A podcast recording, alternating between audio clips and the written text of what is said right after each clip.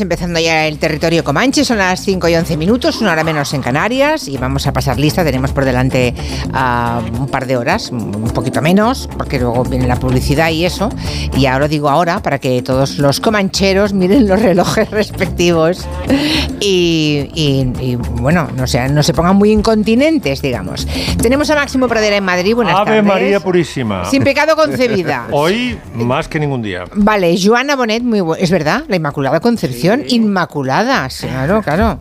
Joana Bonet, buenas tardes. Buenas tardes, Julia. ¿Cómo va el jet lag? Buah. Bueno, pues eh, he pasado un día y medio en el avión, imagínate. Ya, ya, es que acaba de regresar de Shanghái, enseguida nos cuenta. Sí, sí, muy fuerte, muy Estoy fuerte. mareada aún por, por, por dentro. Mm, Pero bueno, ¿sabes lo que dices, no? Más o menos. Sí, Sí, sí, bueno. tengo un retardo, pero...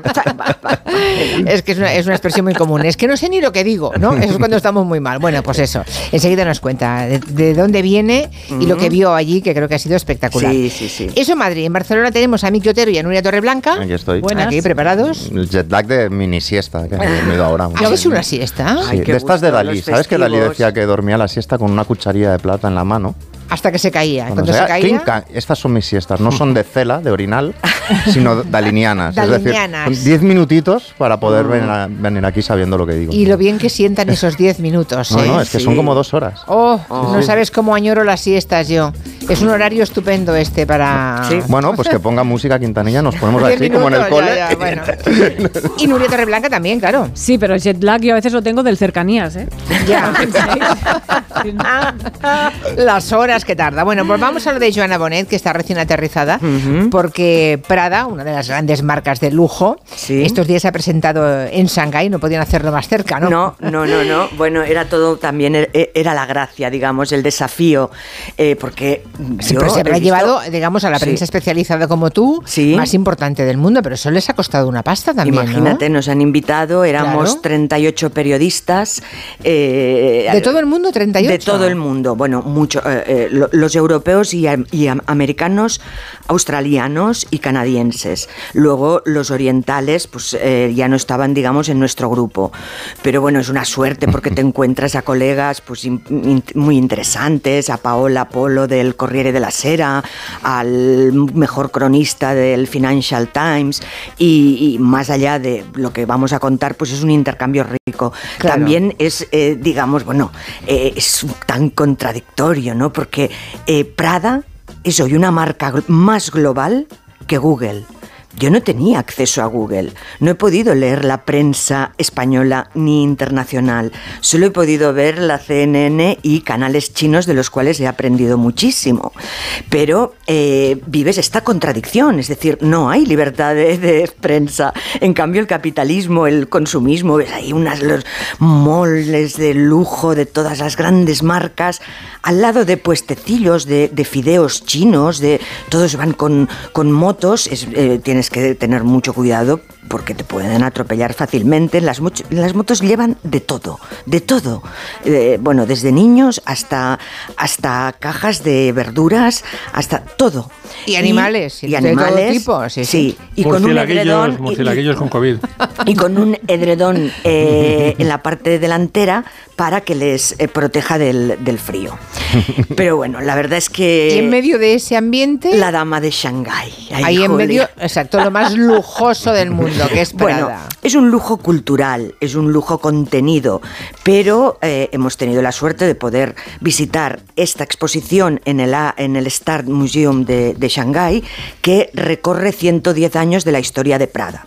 Nunca lo habían hecho. Eh, pensad que, bueno, Miuccia Prada es una rara avis, un personaje rarísimo.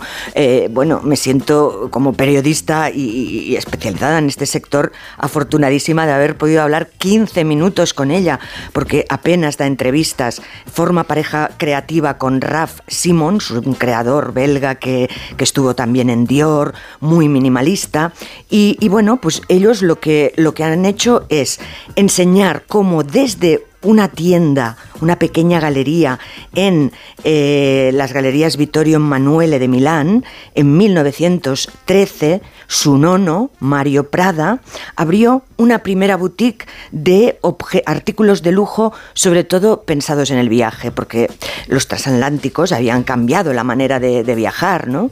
Ahí estaban pues los Scott Fitzgeralds con aquellos baúles eh, y los cuellos, los cuellos de pieles, los, las carteras y los guantes. Y en, en Shanghái, en el puerto, además un museo que, que da frente a la zona portuaria y es bellísimo, con, siempre con una ni- niebla suspendida, eh, fuimos viendo eh, hasta, yo creo que eran 500 objetos eh, realizados por, por Prada. Y pues ahí, te- más allá de Sobre objetos... todo bolsos, imagino, ¿no? Bolsos. había una galería de bolsos, una galería de, de ¿Baúles faldas, o- todas con el mismo corte, pero diferentes aplicaciones. Eh, descubrimos toda la colaboración del artista Demian Hirst, que cuando no era eh, conocido ya asesoraba a Miuccia Prada, eh, que recordemos que eh, licenciada en ciencias políticas, eh, fue comunista en la juventud, era como la oveja negra de una familia burguesa milanesa. Ella quiso ser muchas cosas, doctorada en ciencias políticas, e incluso estudió para ser mimo en el Piccolo Teatro de Milán. No sé, Miki, si, si sabías este, este dato, Madre pero es, mía. que es muy curioso O sea, porque... como alguien que nace en una familia súper burguesa, que se hace comunista, que estudia ciencias políticas y se doctora, ¿cómo puede ser que, que, que ¿no? hace que, que acabe estudia siendo como mimo Sí. sí. Y pues por- le costó porque porque decía que para una feminista era una posición incómoda estar en este sector pero a la vez ella misma acabó eh, bueno pues eh, defendiendo que el lujo verdadero no tiene por qué ser conservador.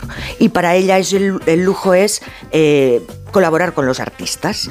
Entonces, de aquella pequeña tiendecilla que la recrearon en, en este museo de Shanghái, eh, con una obra de arte, con el transatlántico, las, bueno, era precioso, la verdad. Es- eh, sentías eh, el, el gesto de la intimidad de la moda, que es lo que, lo que ella dijo que, que quería. ¿Qué edad Ta- tiene Miuccia Prada ahora? Pues eh, Más o la verdad menos. que debe tener casi acer- acercándose a los 70. A los 70. No, no, no lo tengo fresco dato, Vale, pero vale, ahora lo que era- yo creía que era más mayor, pero bueno.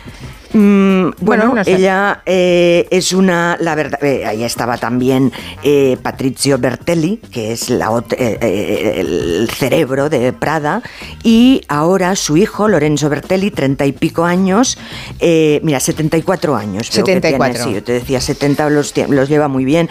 Mm, Todas estas mujeres italianas no se operan, van ahí con sus arrugas, con sus chalecos de lana fría, ¿sabes? Con, eh, bueno, lo que es Prada, en el fondo, Prada es un minimalismo elegante, Sí. eh, siempre buscando, eh, digamos, pues como eh, el, el aire de los tiempos, pero desde la sobriedad, desde la continencia. Bueno, para aquellos que no saben nada de Prada, ¿qué dirías que ha aportado a la, a la moda? A la moda, pues bueno, de entrada ha aportado cultura. Eh, es una marca que no es eh, una marca de show business ni de artistas. De hecho, solo había una No, celebrity. sí, es verdad, estaba pensando, estaba intentando recordar alguna Sí. alfombra roja, alguna celebrity, y en las alfombras roja de los eh, de los Oscar, por ejemplo, sí que recuerdo alguna vez haber leído que iban vestidas algunas de las estrellas Sí, de Prada, sí. pero nunca se ha hecho ostentación de eso. No, no, no, no. A diferencia de Versace Exacto. o de Dolce Gabbana, ¿no? O de, o de Valentino. Estos van de discretos. Así es. Ellos lo que han hecho es eh, intentar eh, construir una nueva Bauhaus desde la moda. Eh, Y para ello han contado pues, en arquitectura con, eh, Rev- Re- eh, mm, con Coljas, Rem Coljas, que ha sido uno de los grandes creadores de, todo, de toda la arquitectura de Prada, de las tiendas, de la Fundación Prada, de diferentes proyectos que a partir de la moda extienden una especie de identidad que no, no grita, que mm, la camisa blanca con la falda negra y una, un zapato plano con una eh, gran eh, suela de, goma, mm, te explica el, pasado y el, y el presente de Prada.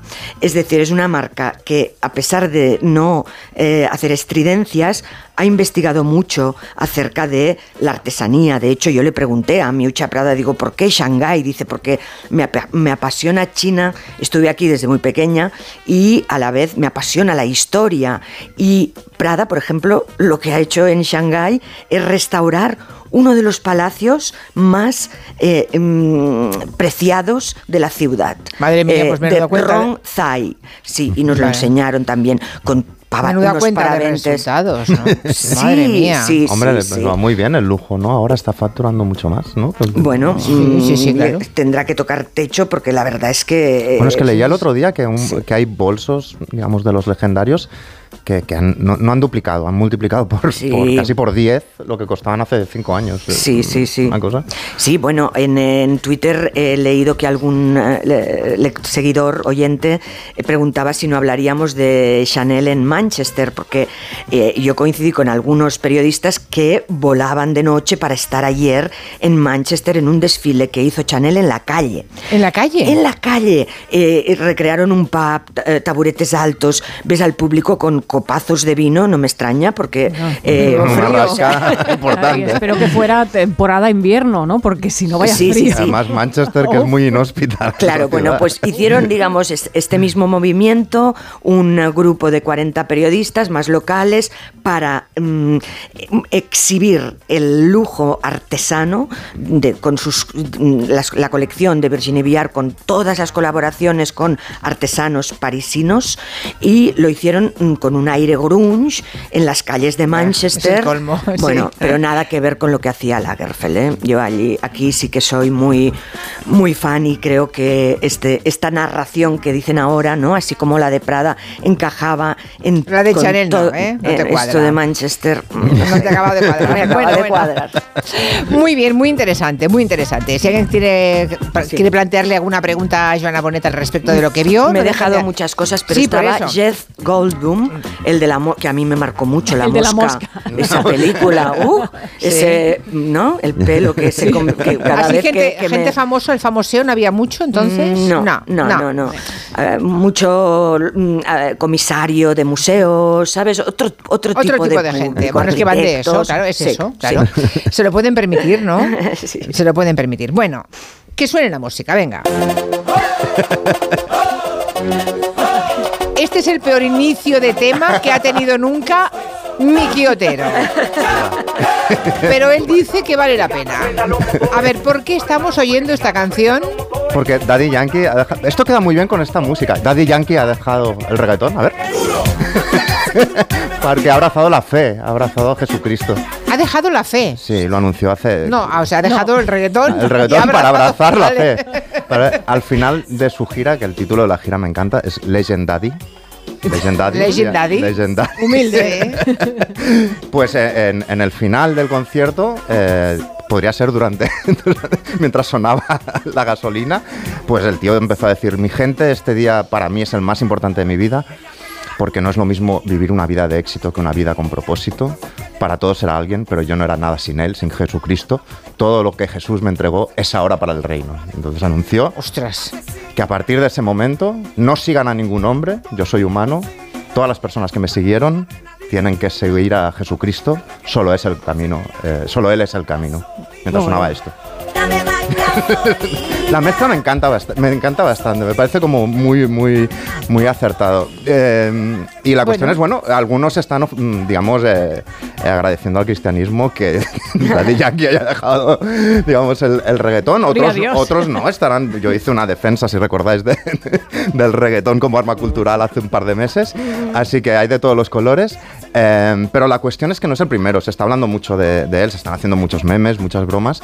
Pero esto ha sucedido bastantes veces: que una estrella del rock o del funk o del soul deje la música para, digamos, dedicarse en cuerpo y alma a la fe. Y es algo que sucedía, sobre todo, sucedió muchas veces en los años 70. Y me- Mucho, me, sí. gustaría comentar unos cuantos. El primero, el menos conocido, esta canción desde el principio, porque es increíble cómo empieza, es Tim Maya.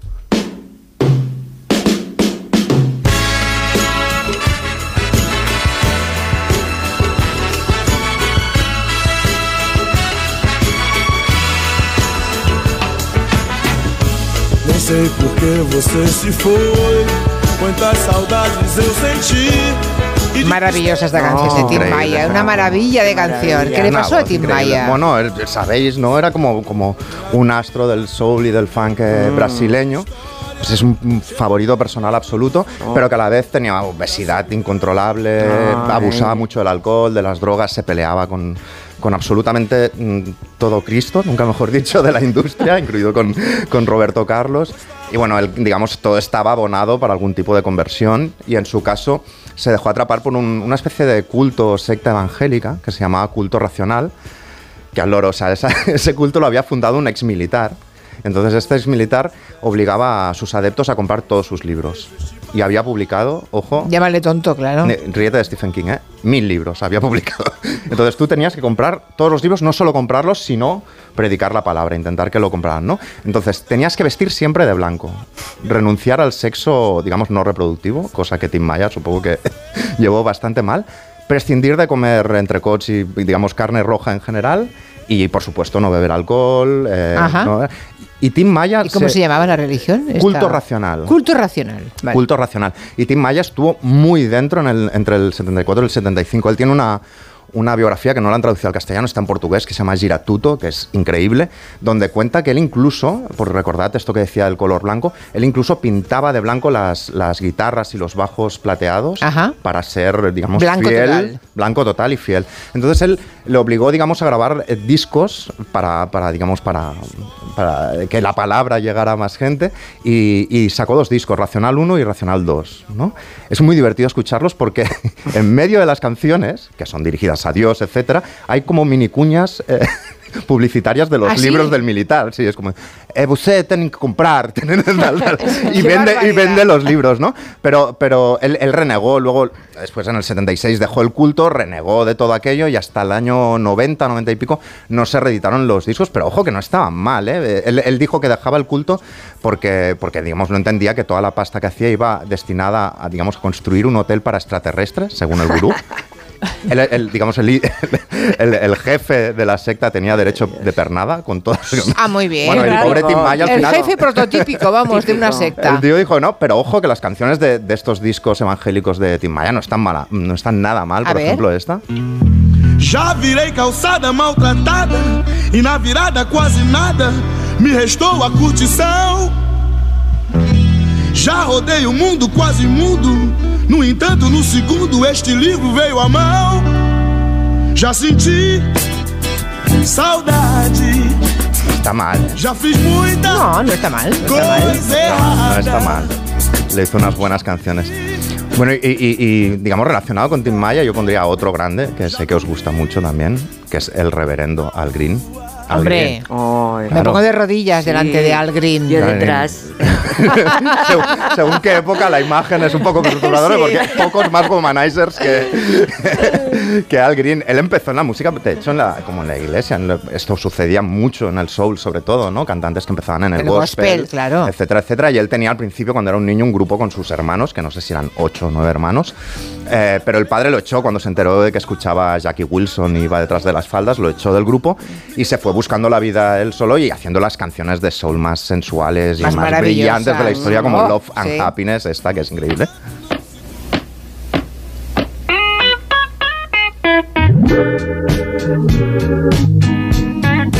love and happiness. But wait a minute, something's going. Pues este tuvo un cambio radical también. Después de esto, ¿eh? Más Tuvo- tarde. Hubo un momento, o sea, tuvo como varios indicios, pero un momento muy clave, que es que el tío tenía no una novia en cada puerto, una novia en cada estación de metro. O sea, es como que tenía, tenía mil amantes eh, simultáneas, ¿no? Y una de ellas se llamaba Mary Woodson y estaba casada y era una persona también, a su vez, como muy perturbada y también un poco desquiciada y tal. Y entonces una noche del 74, esta Mary Woodson le dijo, bueno, cásate conmigo, pídeme matrimonio ya. Y el reverendo le dijo, ¿por qué no te ¿por qué no te vas a la cama un rato y mañana hablamos? Casarnos, no lo veo nada Ya, ya, ya. claro. Entonces, eh, Al Green se fue a, a lavar los dientes muy ordenadamente al baño y por el, por el espejo vio como Mary Woodson se acercaba con una olla llena de agua hirviendo, donde había metido unas semillas y unas cosas así. Y se lo tiró encima cuando él estaba sin, sin ropa, etcétera, ¿no? Bueno, directo al hospital, quemaduras de segundo grado y encima Mary Woodson luego volvió a su habitación cuando Al Green estaba gritando desesperado, volvió a su habitación y se, se- suicidó, se pegó un tiro en la cabeza. Jo, bueno, él historia, pasó por una favor. historia brutal, claro. Él estuvo ocho meses en un hospital batista, como dialogando, evidentemente, después de ese hecho traumático con Dios. Y, y- y desde ese momento empezó cada vez a tener una conversión más, más fuerte hasta que fundó incluso una especie de, de iglesia propia, ¿no? Y el 79 dejó el soul y se entregó, como decía Daddy Yankee, se entregó a Dios, eh, digamos, del todo. De hecho, hasta hace poco, eh, en la época prepandémica, ofrecía salvaciones por internet. Tú escribías a Al Green a la web y te, Te daba la salvación. una salvación. Eh, y, y este fue simultaneando. A finales de los 80 empezó a colaborar con Annie Lennox, con otra gente y volvió, digamos, a la música eh, laica, O sea, simultaneando todos, con por su lo que vida. veo, de momento... de- Siempre hay un trama o Sí, algo, ¿no? claro. o, o o lo suele no, no, haber. no, y todos vuelven Sí, después. y, y luego la gran mayoría vuelven, ¿no? Menos Sí. Marvin Gaye, que el pobre no pudo, ¿no? Porque No, su no. padre era eh, también era predicador, creo, y Sí, lo bueno, asesinó. y por- maltratador y de todo. Sí, sí, de todo. No sé cuántos tengo, por ejemplo, mira, este si yo os digo, Jesús era marinero cuando anduvo sobre las aguas, pasó mucho tiempo observando desde su solitaria torre de madera. Esto parecería una canción de iglesia, de, de- de barrio, ¿no? Pues Sí. esta canción. Suzanne takes you down. Hombre, mi amigo Leonard Cohen. Tu amigo Leonardo. Tu Sí. amigo Leonardo. A ver, La, la alegría de la huerta, ¿no, Julián? ¡Oh! ¡Oh! ¿Cómo me pone, de verdad? ¿Sí? ¡Oh! ¿Te arrodillarías también? No, no, no, no, no, no, no, no. Te irías corriendo en Me este iría caso. corriendo. No soporto a Leonard Cohen. Este, bueno, pues entonces lo explicaré muy rápido. Gracias, te lo agradeceré mucho. No, este estaba predestinado absolutamente, porque ya era como familia de, de rabinos, era una familia de raíz judía que nací eh, del, del este de Europa, y Leonard significa Dios es mi ayuda, y, y el apellido Cohen significa sacerdote. O sea, los Cohen, los que tienen apellido Cohen, son descendientes directos de Aarón, del guardián del templo. O sea, estaba predestinado. Él iba a la sinagoga los sábados, a la escuela hebraica tres días a la semana, o sea, estaba, toda la semana estaba con actividades relacionadas con el judaísmo y su niñera era una irlandesa católica. O sea, es un buffet libre Leonard Cohen, realmente estuvo en todos los, en todos los credos, digamos, ¿no? Y de hecho eso está en sus canciones, en esta, en Solo Marian, en todas. Ya en Hydra, cuando se fue a la isla, ya empezó a coquetear con el, eh, con el budismo, con el libro ti- tibetano de los, de los muertos, etcétera. Y, las imágenes, digamos, bíblicas en, en la- en las letras de Leonard Cohen están presentes en todo momento, ¿no? Fue voluntario a cantar en la guerra del, del, del Yom Kippur, es decir, mm, estaba muy... Hasta que directamente empezó a ir, eh, bueno, se hizo como amigo de un maestro zen japonés Sí. y empezó a ir con- continuamente a un, a un centro de meditación zen budista Es cuando compuso la mayoría de las canciones. estas ya estaban de antes, pero allí estuvo sin componer bastante gente. Pero es muy fuerte porque él ya era una estrella primero como escritor, porque Sí. era un escritor, sobre todo en Canadá, muy conocido, y luego como cantautor de los, de- digamos, de los más célebres. Pues el tío allí era, él era el asistente del, del gurú, digamos. Eh, él, él hacía de chofer y como de asistente personal a las 2 de la mañana se, se- lo despertaban, se ponía a caminar descalzo por la nieve y él tenía una vida monástica, de verdad, que luego cuando se iba al monasterio a hacer conciertos alternaba con la cocaína y el LSD, pero luego volvía al monasterio Y volvía- era vale. incienso y, ple- y ple- Ya, y plegarias, ¿no? Y de hecho el 93 al 99 estuvo interno ininterrumpidamente En el mo- en el monasterio. sin salir de allí y solo tenía un camastro, un tecladito electrónico muy pequeño. Nada, cuatro cosas y luego se ponía, decía que se ponía nueve kilos de ropa de, de esta de los monjes y ahí hizo vida hasta que se cambió a otro templo hinduista, que es donde por lo visto consiguió superar la, la depresión. Pero digamos, o sea, Leonard Cohen es judaísmo, eh, Cristianismo, catolicismo, Hinduismo, hinduismo, budismo, absolutamente todo. Vale, vale, Sí, sí, vale. sí. Bueno, ¿qué más? Bueno, este señor. Dejamos a Cohen. ¿Este te gusta? Lo esperábamos. Hombre, a este le conozco mucho. le- bueno, le conocí mucho. Le hicimos en este programa una de las últimas entrevistas. ¿Ah, sí? Sí. Ah, no, no, No, perdóname, no, no, no. estamos. Está vivo. Ah, no, por favor. Digo, era un, eh, te has marcado un Ennio Morricone. creo. No, no, no, no, no, no, no. Es que no, me parecía raro, pero no. Pensaba que era el siguiente. No, no. Este es Cat Stevens. Cat Stevens. No, no, nada, nada. No he dicho nada, nunca le he visto. Cat Stevens, que en el 77 dijo, en la mezquita central de Londres, dijo que, bueno, que declaró que no hay más Dios que Alá, que Mahoma es, es- es- es- que soy el siervo de Mahoma, etcétera, etcétera, ¿no? Y entonces, directamente dejó toda la música laica que está componiendo, todo el tipo de folk, de cantautor que, que él hacía y también hay un episodio, este, por lo visto un día estaba bañándose en, en una playa de Malibú y había corriente y bueno, era de, no sé si era de noche, no era el momento para bañarse y entró y por lo visto no podía volver a la orilla y en un momento dado dijo, eh, Dios mío, me pongo en tus manos y me salvas. Y por lo visto vino una ola suave Y lo salvó. y lo salvó y lo puso en la- y a partir de ese momento eh, bueno se acabó su hermano le regaló un Corán y acabó digamos eh, abrazando la fe del Islam. Y el tío lo que hizo es muy curioso porque analizó su catálogo porque tenía miedo de cobrar por algo impuro. Entonces analizó todas sus canciones y las dividió en tres categorías haram prohibidas makruh censurables halal halal como la comida saludables. Y entonces las dos primeras todo lo que generaban lo enviaba a, a beneficencia y a construir mezquitas y eh, la tercera parte la usaba para vivir, Para eh, vivir. sus gastos, ¿Y digamos. sabemos, Bueno, fue- sabemos qué canción está en cada grupo? ¿Alguna representativa? Pues no, no, no he llegado tan lejos. Me imagino que esta. Father, Father and Son, debe ser Father halal, saludable, ¿no? Sí. Maravilloso. Muy pertinente, porque con esta supongo que hizo bastante dinero. Y este tuvo problemas, pues yo qué sé, con la revolución iraní, o yo qué sé, cuando hicieron la. Cuando sentenciaron de muerte a Rushdie, a Salman Rushdie, con la fatua. Sí. Claro, todo el mundo se giró hacia Cat Stevens a ver qué opinaba, ¿no? Y tuvo muchas polémicas al respecto, incluso con el 11 de septiembre. Y desde entonces ha intentado como decir hasta qué punto el Islam no es el islamismo, ¿no? Es decir, no es esta Ya. visión. Y no ha tan- salido del Islam todavía. No, no, No, en no, absoluto. sigue. Lo que Vale, pasa es que vale. siempre que hay un episodio así, él es una especie, lo han convertido en una especie Claro. de portavoz. Y luego estamos yendo muy lejos, pero tenemos que ir muy cerca a mi barrio para que suene este último. Ahora.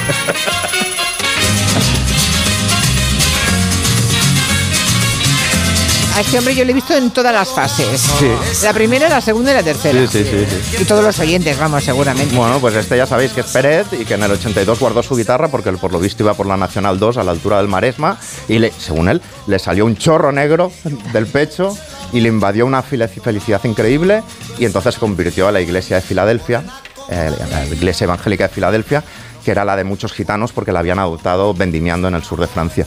Y bueno, y construyó un montón de templos, tal, estuvo muchos años sin cantar, luego cantando discos más o menos cristianos, hasta que empezó a regresar poco a poco y regresó a la tele. Y este es un momento importante, regresó al programa Pasarela de Exit en el año 86, cantando esta canción. Cristo tiene poder, Cristo tiene poder,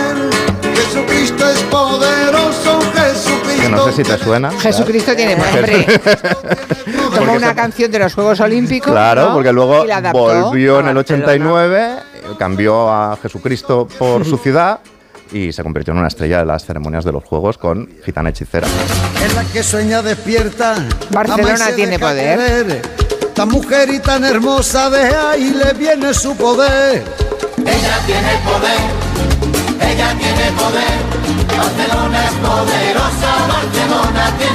Y luego también salió de ahí, ¿eh? Sí, sí, él Luego se salió. fue. Los Bueno, hay últimos mu- años- mucha leyenda y mucho rumor con, con ese escarceo con los cultos de, de Pérez. ¿Ah, sí? Sí, hay mucho, muchos ríos de tinta. Ah, sí, vale, vale. Pues no vamos, no vamos a explorar más en ellos. Porque ahora vamos a recomendarles, pasamos de este repaso catálogo que ha hecho eh, Miki Otero, vamos a pasar ahora, en dos minutos, a una serie que nos quiere recomendar Nuria Torreblanca. Está en Movistar Plus, se llama El Otro Lado.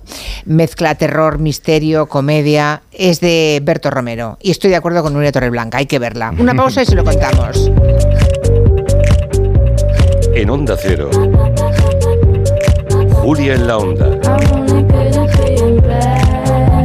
Con Julia Otero.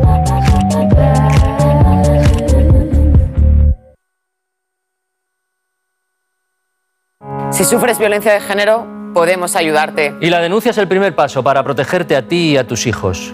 Existen medios para impedir que tu agresor se vuelva a acercar a ti. Tus hijos, tus hijas y tú podéis tener protección. Existen los juicios rápidos en juzgados especializados. Y también ayudas específicas para las víctimas del maltrato. Podemos protegerte. Pero para ello tienes que denunciar. Antena 3 Noticias y Fundación Mutua Madrileña. Contra el maltrato, tolerancia cero. Codo a codo. Así salimos a la calle. Vamos a por todas. Nos levantamos a tope. Mano a mano. Nos superamos una y otra vez. Nos reímos, nos emocionamos. Porque contigo nunca estamos solos. Después de 85 años trabajando por una sociedad mejor para todos, en Grupo Social 11 tenemos claro que la igualdad de oportunidades se hace desde el respeto Codo a codo. Grupo Social 11.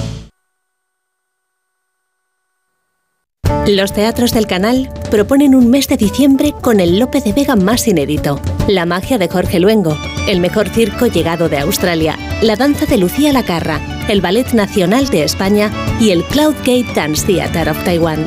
Más información y venta de entradas en teatroscanal.com. Comunidad de Madrid.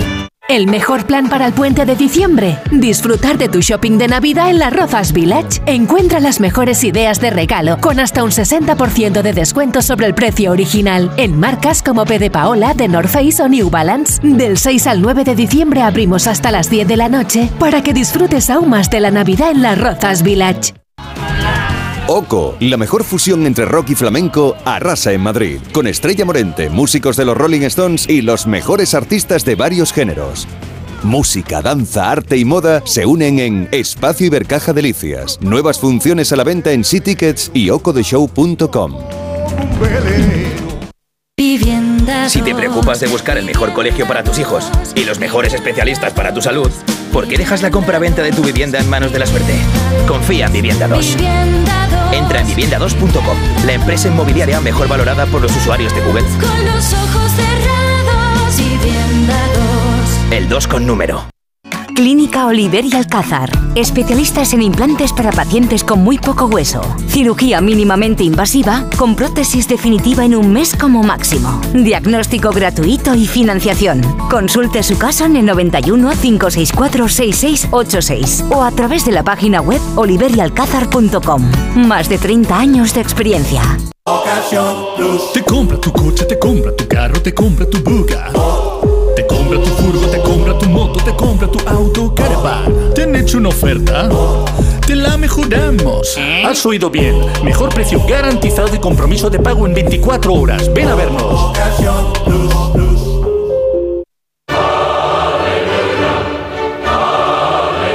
El Mesías de Händel en el concierto de Navidad de la Filarmónica. Miércoles 13 de diciembre en el Auditorio Nacional. Entradas en lafilarmónica.es.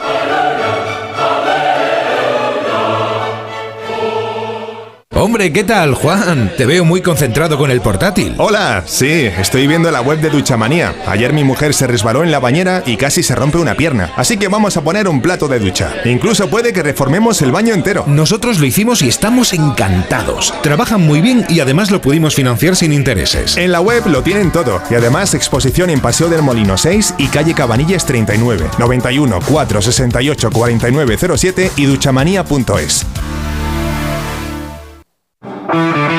Llega el fin de semana y tú al fin paras. Pero el mundo no. Él sigue girando. El mundo no para de darle vueltas a la actualidad más inmediata. Juan Diego Guerrero tampoco. Si quieres desconectar sin dejar de estar informado, escucha Noticias Fin de Semana. Cada sábado y domingo a las 7 de la mañana y a las 2 de la tarde. Y siempre que quieras en la web y en la app. Onda Cero, tu radio. Es normal pensar que la radio hace mucha compañía. Pero nosotros queremos agradecer la compañía que vosotros, los oyentes, hacéis a la radio. Porque cada día sois dos millones. Imagina si tenemos compañía, para rato, para 24 horas de contenido todos los días de la semana.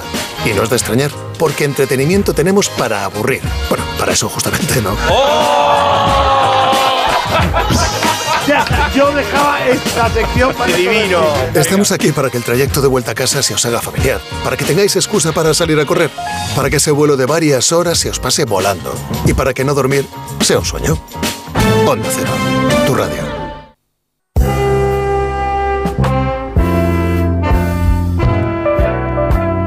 Nos queda un cuarto de hora de este primer tramo del Comanche y vamos a empezarlo con el otro lado, que dice aquí una oyente que la recomiendo muchísimo, que ayer la acabó. ¿Ayer se acabaron los dos últimos episodios? A mí aún me faltan los dos últimos de ayer. Desde ayer están colgados en Movistar Plus los seis capítulos, la serie completa, primera, bueno, primera o única temporada. Única, son Estoy- seis y ya He está. dicho primera, por, por- pero no, seis, tem- eh, seis capítulos, media hora cada uno. Una serie creada por Berto Romero y, como decíamos, se llama El Otro Lado. Está ocurriendo en este preciso instante. Hoy les presento en exclusiva que probablemente sea el caso poltergeist más importante de la reciente historia de este país. El equipo de El Otro Lado fue capaz de grabar hace apenas dos días lo inexplicable. Debo advertirles que las siguientes imágenes no son aptas para personas impresionables. Bueno, ¿de qué va esto? Esta historia. Nacho Nieto, que es el personaje que interpreta Berto Romero, es un periodista especializado en lo paranormal, que está en horas bajas en el peor momento de su vida profesional y personal. Tanto es así que tiene unos serios intentos de suicidio, intentos, voy a remarcar eso, de suicidio que, Sí. que veremos al principio de la serie.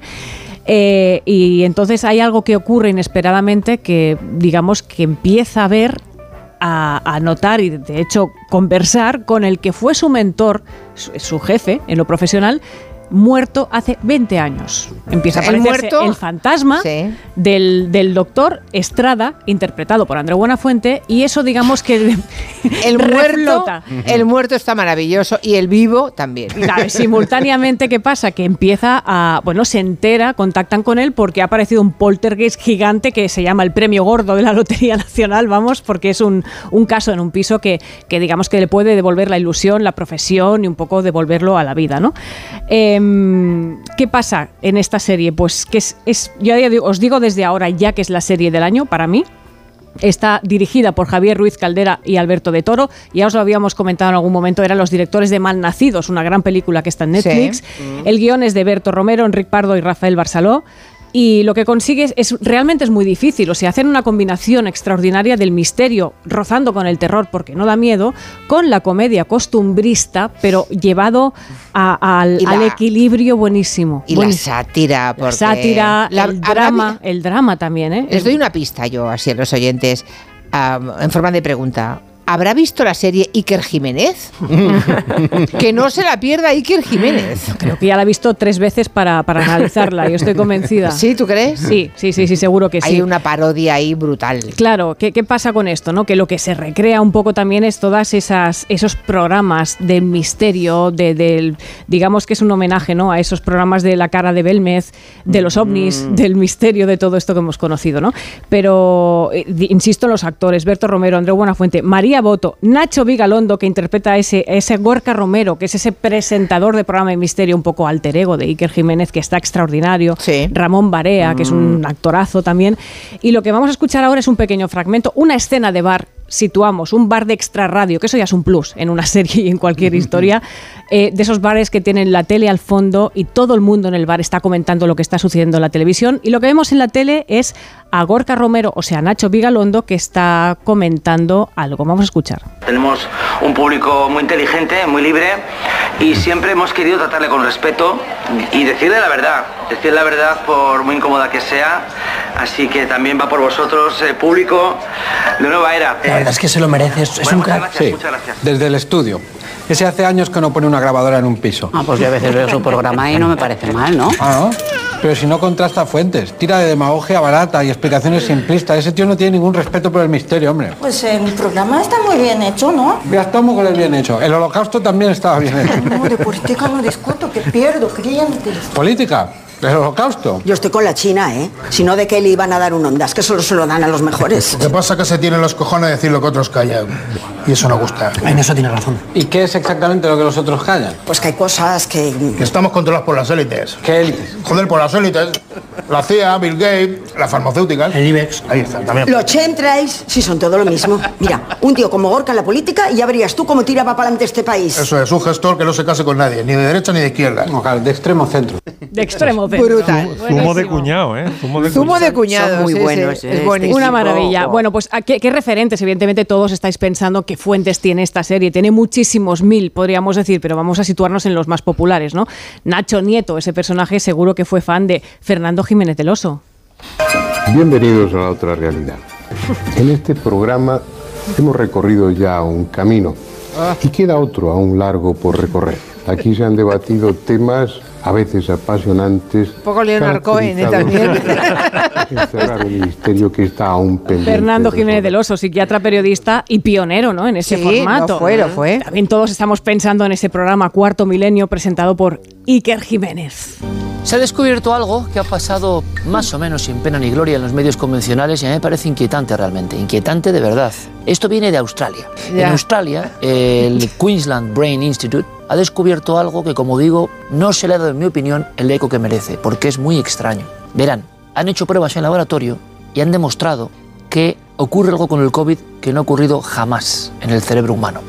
Son muchos, muchos de ustedes los que me dicen, Iker, no nos olvides, tienes que hablar de el COVID persistente. Gente que, aunque los medios no hablen ya prácticamente, sigue sufriendo las consecuencias. En Una Na- de las consecuencias... En Nacho Vigalondo. O sea, Eh, sí, bueno, no, no, que Nacho sí, interpreta el personaje Perfectamente, muy, sí, muy sí. bien. Además, ese que tienen en común estos programas, ¿no? Esa música tan excesivamente alta por encima de la voz del presentador que hace unas pausas larguísimas. al Robada a. Jesús Quintero, estoy escuchando, ¿no? Porque ha puesto el, el Wish You Were Here de fondo. Ex- Sí, exactamente, exactamente.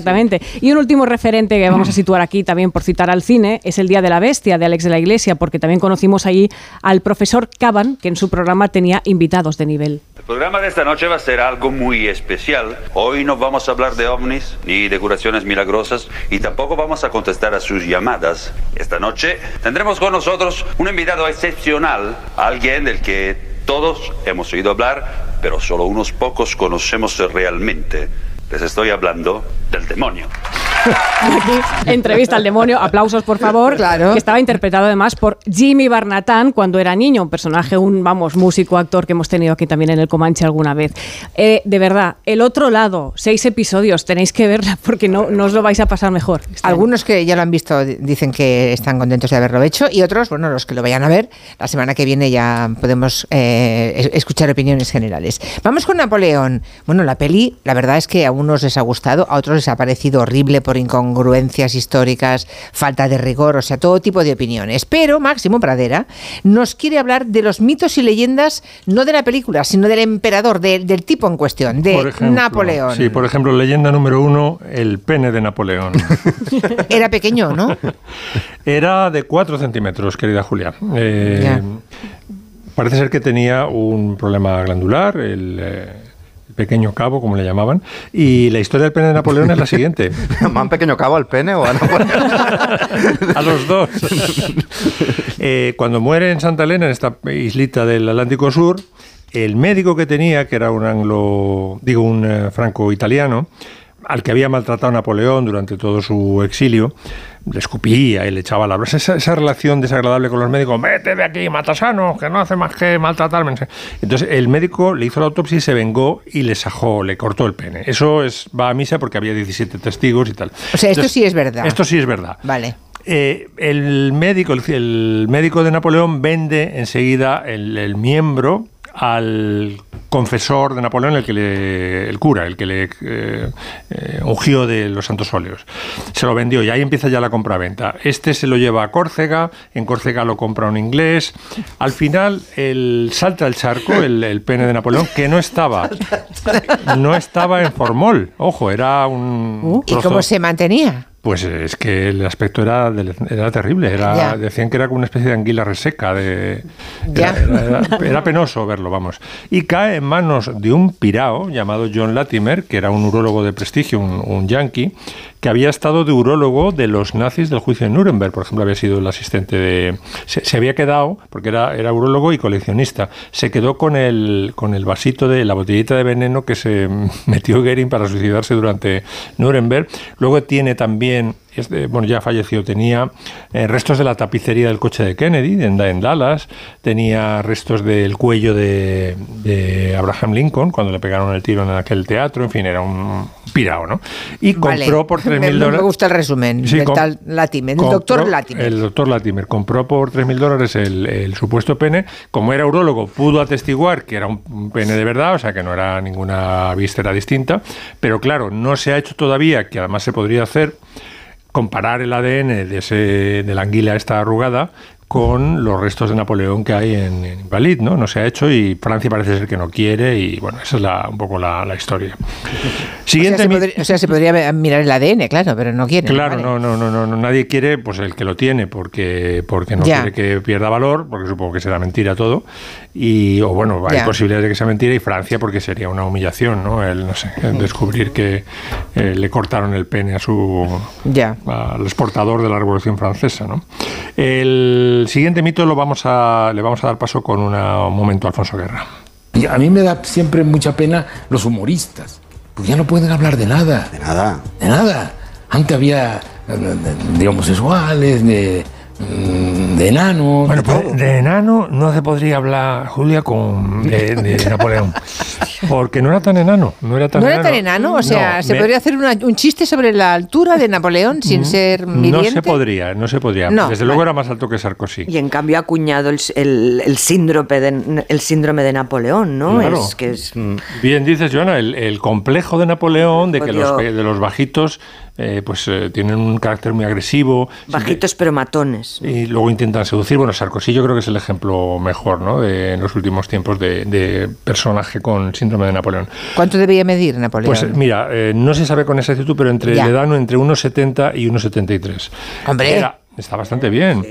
A ver, no era enano. No, no, no, en absoluto. Por eso, por eso lo calificamos de mito. Entonces, es una leyenda que eh, se inventa Reino Unido, pues estaban ya, la Gran Bretaña estaba harta de Napoleón y le colgaron el, el San Benito de enano. De que era pequeño, Y luego además es que la gente compró el mito de que era enano porque se le veía mucho con la Guardia Imperial. Claro, eran tíos mazaos, es como ahora la Ah. Guardia de Felipe VI, solo que Felipe VI mide casi dos metros y es que no lo sobrepasa. No. Y en cambio eh, Napoleón pues era muy, muy, muy bajito. Y claro, comparado con esos más tuerzos que lleva de la Guardia Claro. Imperial, pues parecía efectivamente un canijo. Eh, la siguiente leyenda mm, la vamos a ilustrar con el príncipe de Egipto. ¡Silencio! Habla Faraón. Intento levantar un imperio y vuestro único pensamiento consiste en divertiros destruyéndolo. No os he enseñado nada. No debéis ser tan severo con vos, Majestad. Sois un maestro excelente. No es culpa vuestra que no hayan aprendido nada. Bueno, pues eh, como sabéis, Napoleón estuvo en, en Egipto, hizo la campaña de Egipto en 1798 creo que fue, y se le atribuye mm, lo de que la nariz de la esfinge de Giza, de la llanura de Giza, pues que se elaboró un cañón durante las prácticas de, de su ejército, un cañonazo de Napoleón acabó con, con la nariz de la esfinge. Bueno, es un camelo, porque hay incluso dibujos de a mediados del siglo XVIII con ya mm, la nariz de la esfinge rota y parece ser que eh, la rotura de la esfinge se le atribuye a un sufí, un musulmán sufí muy eh, fundamentalista que vio a los pies de la esfinge que entonces, en- estamos hablando del siglo XIV, estaba cubierta de arena casi hasta, hasta arriba, no como ahora que se le ve todo el, todo el cuerpo. Entonces se podía uno subir, se subió a la cabeza de la esfinge y con una barra de hierro rompió la nariz para los campesinos que estaban adorando a la esfinge para que les diera buenas cosechas. Claro, un musulmán solo no hay más Dios que Alá, ¿no? Entonces que adoraran a la esfinge pues les sentó muy mal. Por tanto, no fue el ejército de Napoleón. No fue el ejército de Napoleón. Vale. Y el último mito que voy a desmentir es que Napoleón odiaba la música. Amaba, por ejemplo, la marsellesa. Marchemos, hijo de la patria, glorioso día, luce ya. Curiosa versión. Eh, es Miguel Fleta, el célebre tenor español, grandioso tenor español, que la grabó porque cuando se proclama la República en el Sí. año 31, mm, eh, bueno, pues la Constitución dice cómo tiene que ser la bandera, que el idioma del, eh, de la República es el, el español. Pero no hay himno. Y entonces Azaña, que estaba de ministro de la guerra, dice, bueno, pues cogemos la marsellesa que nos enardece a todos. Y a las pocas semanas se entera el embajador francés y dice, oye, ¿pero qué es esto? ¿Qué habéis cogido nuestro himno? Y entonces nada, pero tiraron durante unos eh, meses eh, la, Con la marsellesa. El himno oficial de la República Española fue la marsellesa en la versión de Miguel Fleta eh, con esta letra de Marchemos hijos de la patria. Qué curioso, no, sabía esto de la marsellesa, Sí, aunque sea sí, por unas sí. pocas semanas, tiene... tiene... ¿Y, Max- Napoleón, ¿Y Napoleón que odiaba la música o no? Como No, no, no, no, no, Para no, nada. No, no, no, la, la- la amaba. Lo que pasa es que, a ver, no tocaba ningún instrumento, lo cual era raro en aquella época. Todo el mundo sabía tocar algo. Él no sab- tenía una voz muy desagradable, la esposa no tenía oído. Pero dice su valet de chambre, que escribió las memorias, que cada vez que oía a Napoleón eh, tararear el Mambrú se fue a la guerra, pues sabía que se avecinaba una campaña. Pero esta canción es francesa. Esta canción es francesa, es una canción. Anda. Es una canción fake news, queridos comancheros. Es una canción que inventan los franceses después de una batalla Sí. para hacer creer a los ingleses que el duque de Marlborough ha muerto, cosa que era mentira. Luego te preguntó Max si tenía hemorroides en Waterloo, que yo he leído eso. ¿Ah, sí? Napoleón, sí. tenía Tenía un cáncer tremendo. Es una, es una, sí, eh, es una pena porque se ha acabado el tiempo. Fíjate, Era de cosas interesantes que No, nos pero ahora hemos seguimos perdido. por por seguís WhatsApp. Por WhatsApp, eso es. sí, me gustaría mandar un abrazo muy fuerte a la familia y a los amigos de Itziar Castro. No sé si habéis hablado de su Sí, fallecimiento. hemos hablado al sí. principio del Oh, programa, sí, bueno, sí. Un abrazo pena. desde aquí. Lo, hemos- lo hicimos a las tres y Sí, pico sí, cuando sí. empezamos, pero lo hacemos ahora de nuevo y las veces que... mm, Ha dejado huella, Que sí. surjan, desde luego. Sí. Gracias a todos. Vamos a por el segundo tramo del Comanche. Adiós. Adiós, Un abrazo. Adiós. Son las 6 de la tarde, las 5 en Canarias.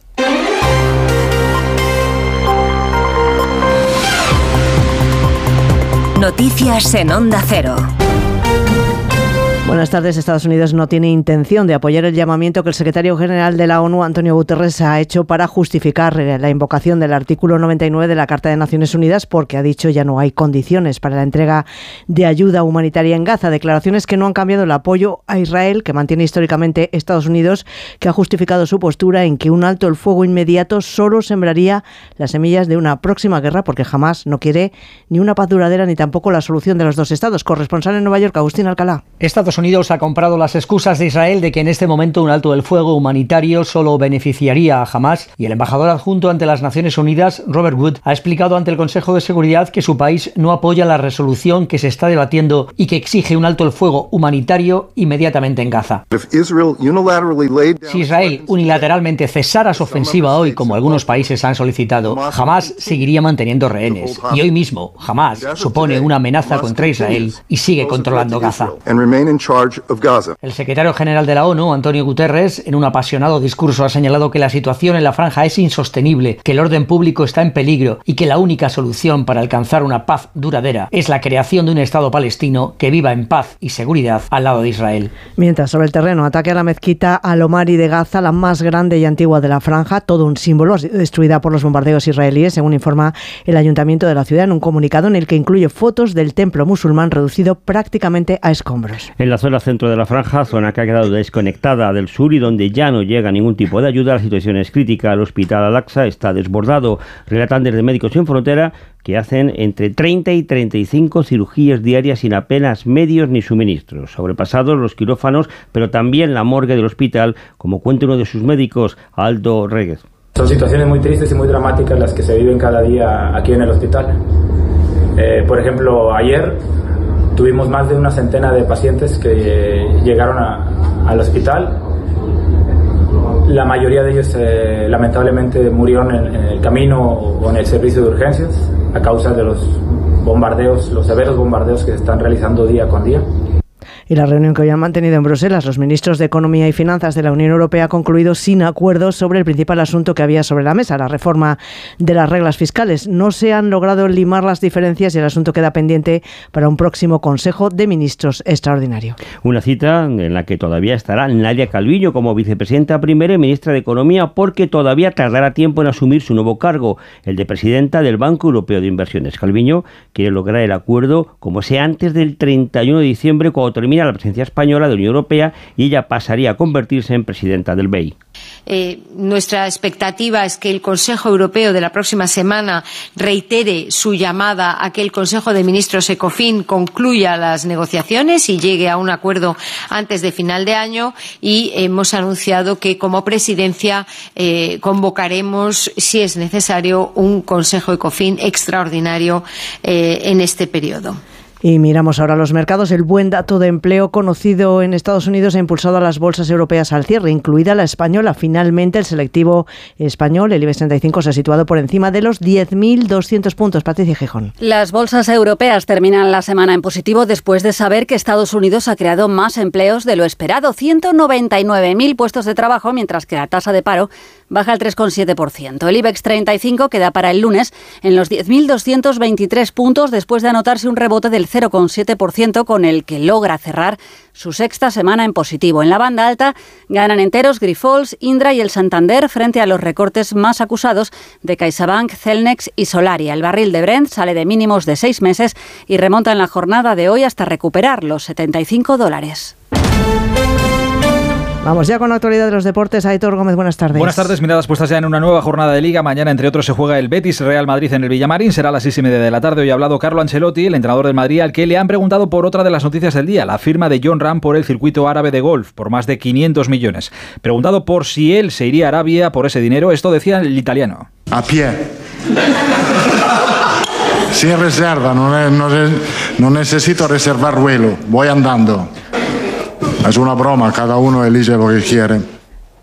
Por cierto, ha dicho Ancelotti que a comienzos de 2014 Vinicius y Camavinga podrían estar listos ya para volver al trabajo con el grupo. Esta jornada 16 de Liga que empieza a disputarse hoy a las 9 de la noche en el Coliseum Getafe Valencia. Y en segunda empieza hoy también la jornada 19 con dos partidos. A las 6 y media Albacete Villarreal B y a las 9 Español Zaragoza. Fútbol femenino informa el Barça que Mapi León se ha roto el menisco externo de la rodilla derecha en el entrenamiento de esta mañana.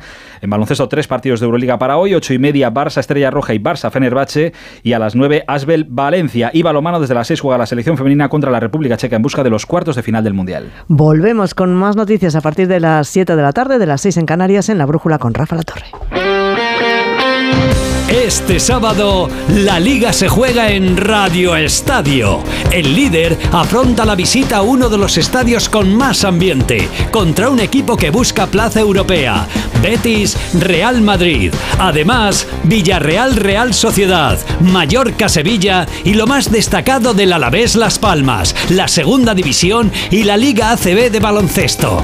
Este sábado desde las tres y media, la tarde es deporte en Radio Estadio con Edu García. Te mereces esta radio. Onda Cero, tu radio.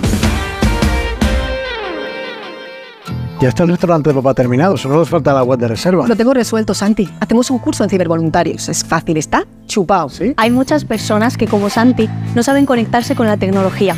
En Cibervoluntarios te ayudamos de forma gratuita a que puedas lograrlo. Aprende con cibervoluntarios.org. Es fácil, está chupado.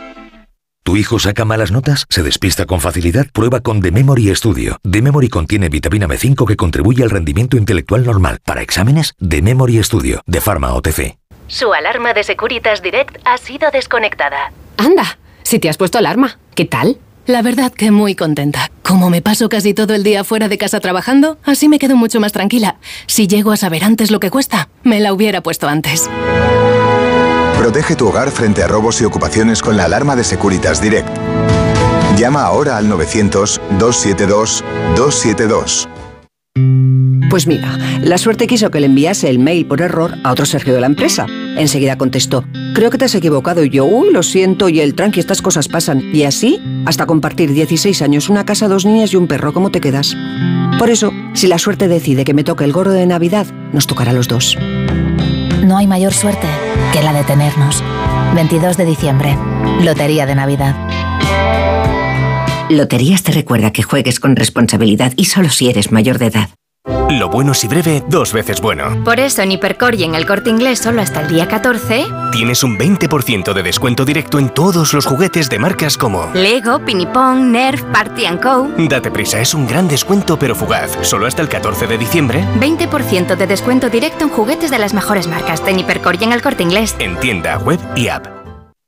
¿Cansado de toser? Toma Herbetón Respire. Herbetón jarabe con extracto de pino y eucalipto espectora y reduce el espasmo bronquial. Herbetón Respire. Consulte a su farmacéutico o dietista. 98.0 FM. Onda Cero, Madrid. ¿Dónde te llevará el mar este invierno? Con MSC Cruceros descubre el Mediterráneo. Italia y Francia te esperan. Ocho días con todo incluido. Y ahora con embarque en Valencia y bus gratis desde Madrid a partir de 613 euros por persona. Descubre el futuro de los cruceros reservando en tu agencia de viajes o en msccruceros.es. Un día descubres que tienes humedades en techos, paredes, están por todas partes. ¿Qué puedes hacer? Llama a Murprotec. Llama al 930 1130 o entra en murprotec.es. Si con las humedades te las tienes que ver, ¿qué puedes hacer? Llama a Murprotec. 930 1130. Murprotec. Cuidando tu hogar, cuidamos de ti. 80 gramos de deliciosas palomitas cocinadas a 1200 vatios para la señora. Están de cine. Bueno, con una Smart TV, con UHD 4K, Motion Accelerator... Cariño, ¿qué dices? HDR, sería más como decir. ¡Niño! Ahora puedes demostrar que no tienes ni un pelo de tonto. Ven a la vaguada y desbloquea el siguiente nivel. Para los que quieren ser libres. Para los que quieren todo y lo quieren ya. Para los que son unos campeones. O para los que creen que esto es cuestión de magia. Para todos, We Will Rock You. El musical producido por la banda Queen llega al Gran Teatro CaixaBank Príncipe Pío. Entradas en la estación.com. En la ganadería Organic producimos la mejor carne del mundo. Hacemos cría ecológica de las razas Angus y Wayu, 100% sostenible. Nuestra carne es deliciosa y saludable, extremadamente tierna y jugosa. Va del campo a tu casa, sin intermediarios, a un precio justo. Si pruebas Organic, solo comerás Organic. Nosotros te la llevamos gratis a tu casa. Haz tu pedido en el 910-2010, 910-2010 o carneorganic.com. Organic, la mejor carne del mundo. ¿Sabes qué pasó con el cerebro de Einstein? Einstein falleció en 1955. Según sus últimos deseos, fue incinerado y sus restos fueron esparcidos en algún lugar secreto. Pero pocos saben que durante la autopsia el patólogo Thomas Harvey extrajo su cerebro y lo cortó en 240 trozos. En 1998, Harvey y otros científicos devolvieron los restos que tenían, a excepción de 24 piezas que podrían estar actualmente en cualquier parte del planeta. En la tertulia Zona Cero de la Rosa de los Vientos hablaron de esta y otras historias muy interesantes. Si no escuchaste el programa o quieres volver a escuchar cualquier sección a la carta, entra en la web y en la app de Onda Cero. No te pierdas nada. Onda Cero, tu radio.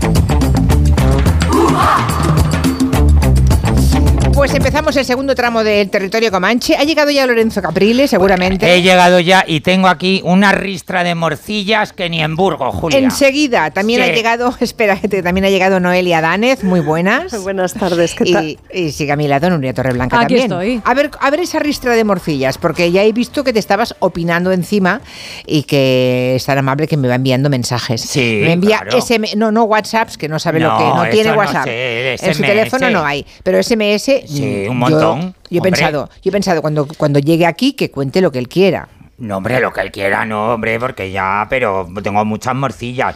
La primera, por favor, no vayan a ver Napoleón. No pierdan tres horas de su vida, Ay. que solo hay una. No pierdan 20 euros, porque ¿No te ha gustado? No. vale, ¿por qué? No, ni siquiera el vestuario. Esa escena de la coronación, vamos, el rey Baltasar del, del Cortilandia va mejor vestido. Ese armiño, pero si se ve a la legua que... que, que, que Es que- sintético. que, vamos, sintético, eso contamina más que yo que sé. Por favor, si es plástico puro. O sea, el vestuario muy mal Es y el todo resto de- horroroso. el todo, resto todo. Vale. Todo. Y no sale España, Julia. Que yo al estreno fui de. De, de, de re- pues eso, de del algarrobo. Y todo el mundo me preguntaba de qué vas vestido. Y digo, pues ¿de qué voy a haber vestido? Pues de la resistencia española. Claro. Sí, sí, Hombre. muy bien, es verdad. Todos vestiditos de franceses. Y yo, el único, que hasta me fusilaron y todo, unos que había ahí disfrazados de soldados. Hombre, por favor, lo hacen en el Prado y nadie va vestido de, de eso, de los que De mataron, resistencia de española. española. Pero, mi ¿hablaste. ¿hablaste con Joaquín o con Ridley Scott? No, ¿O con no, no, no, porque llevaban más seguridad que Biden. No Ya. nos dejan acercarnos ni a cinco metros. Así. Caray. ¿Pero fue en el Prado? Sí, fue sí, en en el Prado, en el auditorio del. Museo del Prado, que está muy bien, pero un poco pequeñín, porque, vamos, de hecho, María Palomo y yo estuvimos haciendo un poco el toto con la foto y eso y cual, y en cuanto vimos que nos metían en el gallinero arriba del todo, que no se veía nada, pues nos fuimos a cenar Ya. por ahí. Eso está bien. Bueno, o sea que no te gustó Napoleón, vale. por- Nada, por, múltiples visto- razones. La he visto en un centro comercial el sábado pasado. Y Vale, pues es está. horrorosa, Muy- horrorosa. Segunda morcilla, sobre el tema de Prada, de Shanghái, ¿alguna cosa que añadir? Hombre, pues que Joana es una gran compañera y una gran comentarista. Joana, Joana, Sí. que me he cruzado con ella. Sí. Pero que a ver, que no nos adornen mi industria con todo cosas intelectuales y con todo. A ver, mi Ucha ha ido a Shanghái porque China ahora mismo es su primer mercado. Puto pelota, ya está. Ya. Todos los multimillonarios chinos en esta especie de comunismo capitalista que tienen ahí, pues van a Prada como moscas a la miel y hay que hacerle Bueno, la pero, pelota. sí, pero no solamente a Prada, ¿eh? No solamente a Prada, eh, Bueno, Caprile. Yo veo el Paseo de. Gracia, yo veo el Paseo de Gracia ah, en los últimos años, y eso que el tema del COVID lo ha frenado muchísimo, pero todas las boutiques de lujo de Paseo de Gracia, hasta hace poco tiempo, hasta hace 10 años, 10, 12 años, eh, todos tenían su dependiente o dependiente ruso. Sí, Esos sí. han desaparecido ah, y ahora no hay ni un solo, ni una sola tienda de lujo que no tenga asiáticos eh, y chinos en particular. Bueno, pero aquí ya lo hemos hablado un montón de veces. Mi Sí. industria es camaleónica. Sí. para aquí, para allá, para acá, porque al final, pues Julia, pues, pues, pues, pues- pues estamos en esto, sí, porque nos gusta. A mí me gusta muchísimo, pero también queremos ganar algo de dinerito. Claro. Uno es un pilinín como yo y otros muchísimo, como la señora Miucha Prada, que claro que sí, que fue comunista hasta que vio. Hasta que vio. La luz. La luz. La luz sigue la luz. dólares, sigue sí. la luz, Dorothy. Sigue la luz y pumba. Claro, y sí, ya está. Sigue el dinero, ¿eh? sigue la pista del dinero, eso claro, siempre. Bueno, sí, pero, pero es verdad que sigue, que sigue siendo una marca eh, mm, con estilo elegante, minimal, Hombre, sí. discreto, Es a diferencia de otras. Ese decir. relato, ese relato ha sabido conectar muy bien, y perdona mi corrección política, Mm. con, con los de la hoz y el Martini. ¿Sabes lo que te quiero decir? ¡Qué bonito! Como ella. La pues, y el Martini. Yo soy de izquierdas, pero compro Prada y aunque me cueste una carterita 7.800 euros, pero es Prada. Eh, ¿Me entiendes? O sea, ya, ya. pues no tengo. eh, Claro, si me gasto 7.800 euros en Versace, pues ya como que canta más, ¿no? Pero si es Prada, pues bueno, pues. Es discreto. Es discreto, claro. Discreto nada, pero bueno. Bueno, ya, ya. Ba- Basta ver el triangulito para saber de lo que estamos hablando. Mm. Hombre, vamos, la logomanía de Prada, si la ponen hasta en los calzoncillos, que te hace un daño, el, el triangulito. pues, Ya, ya, ya. Bueno, también en tus morcillas veo que tienes opinión sobre Leonard Cohen, también. En el SMS sí que no lo aguanto. Ah, vale. Somos dos. Es que a mí esos que cantan, que parece que están estreñidos en el baño, Julia. Ya, ya, ya, ya. No, pues no. Bueno, pues nada, queda dicho. Pero, Eh, pero esas son las del SMS, que tengo aquí una lista. Ya he ¿Ah, tachado una. sí, Ah, trae- ¿cuál? Sí. A la, ver. pri- el- la primera morcilla, que me lo ha pedido a Neima y no hacía falta que me lo pidiera Neima. Desde aquí mi felicitación y mi agradecimiento a Ana Cadenas por un libro que dejó aquí en redacción con una Sí. dedicatoria preciosa. Se llama Ana Cadenas, por lo visto está en China, nos está oyendo Sí, una desde compañera China. nuestra. Una compañera, sí, Se ha sí. escrito una novela muy bonita en la esfera de los libros que se llama Una muchacha en el Alcázar. Así que una lectura para esta Navidad, o si tenéis a algún amigo o amiga que le encanten estos novelones románticos, históricos, pues el regalo perfecto. ¿Qué más, has, apu- muchacha ¿qué más en has el apuntado? A ver. pues luego, eh, que el otro día, Julia, como estoy viajando mucho con Maestro 6, exterior para aquí, exterior para allá, que hablando de viajes, Julia, he bicheado un poquito por el Instagram. Sí. Y aquí Tenerife, Huelva, para acá, para allá. Y Sí, lo- los lugares más mm, alejados Claro. posible de Barcelona. Claro, y, y- los de comunicaciones más complicadas. y los de San Sebastián de los Reyes aquí metidos. Ya, ya, ya. Pues mira, si quieres venirte conmigo a Roa de Duero, mm, está a unas Ay, cinco en horas Roa de, de, Barcelona. en Roa de Duero tengo muchos amigos. Yo, ¿Ah, sí? ahí pasé yo un momento predelices de mi infancia con un anticuario que ya ha fallecido, muy amigo de mi madre, que sus hijos se siguen dedicando a, lo- a las antigüedades, que se Ah. llamaba Zenón. Oye, pues nada, que vengan a vernos. pasado mucho- Que vengan a Roa a vernos la unos- semana que viene. Unos momentos preciosos, la semana que viene. Yo hasta que no acabe maestro, Julia, estoy atado de pies y manos. Bueno, pues resulta Vale. que en uno de estos viajes con maestros, pasando por el control del aeropuerto Madrid-Barajas Adolfo Suárez, como se llame, que yo ya no, ya sé que cambian todos los nombres, y pumba, y me para la mochila. Y digo, pero ¿y por qué me para la mochila? Ya no me dejan llevar las tijeras, no me dejan llevar los alfileres, ya el asante tampoco me lo dejan llevar. Digo, pero si lo he sacado todo. Y me dicen, hay un objeto sospechoso. Y digo, pues no sé qué objeto sospechoso, pues debe- no lo sé, porque yo al Satisfyer todavía no he llegado, Julia. Llegaré, pero todavía eso no. Te lo recomiendo, sí. Pues entonces, van y abren la mochila y era un libro, Julia. Hombre, pero no lo verían como tal. De igual tenía una cubierta rara o estaba Pero pegado qué a- cubierta rara si es una, una biografía del padre de la gramática española, don Ya. Antonio de Nebrija. Yo que sé, qué sería una cubierta placa rara. dura, sería una placa dura, yo que sé, una no, tapa hombre, de era esas. tapa dura, sí, claro, Ya. pero en fin, Ya. debe ser que hace siglos que no ven un libro en una Ya, mochila. ya, ya, ya. Bueno, igual. Pues Bueno, nada, pues sí. era un libro, un libro Sí, el control de acceso de los aeropuertos es una experiencia cada día Mm. más pesada. Bueno, y hablando de libros, eh, Cantizano, vamos, he arrasado. Arrasado, Canti. Querido mm, Jaime, que sepas que no vas a encontrar la mitad de los Ni libros. uno, ni uno. A ver, lo que te habían mandado tampoco era nada del otro jueves. Ya, ¿eh? no, lo diga, no digas los títulos ahora. No, pues. no, por Dios, no. Bueno, empezamos con Britney Spears entonces. Venga, que Noelia Dani nos quiere hablar de Noelia, digo, de Britney Spears. No sé ni de lo que quiero hablar después Ya no sé, después de, todo de- de esto. todo esto, ya no sé. Porque ha publicado ah, una autobiografía, ahora tiene 42 años. Sí, los acaba de cumplir justo. Empezó cantando a los 12, era una niña y bueno, su historia secu- medio Mm. secuestrada por su padre ha sido tan dura. Eh, bueno, ahora toma o ha empezado a tomar hace poco tiempo, hace solo un par de años, el mando sobre su vida que hasta ahora tenía su padre. Sí, sí, sí. Yo me acuerdo que el otro día cuando hablábamos de Taylor Swift, que me parece que la trajo eh, Santi, ¿no? Seguro la estuvimos Sí. hablando de ella y decía Julia, ay, a mí me da como miedo, ¿no? Que esta mujer, bueno, pues seguramente todos los miedos que albergabas eh, tienen sentido cuando hablamos de Britney Spears. Ya. O sea, le ha pasado absolutamente todo lo que Mm. temes que le pase a una persona que empieza en la industria musical con 12 años y que en un tiempo muy corto pues, se convierte en la superestrella del pop que ella ha sido. ¿no?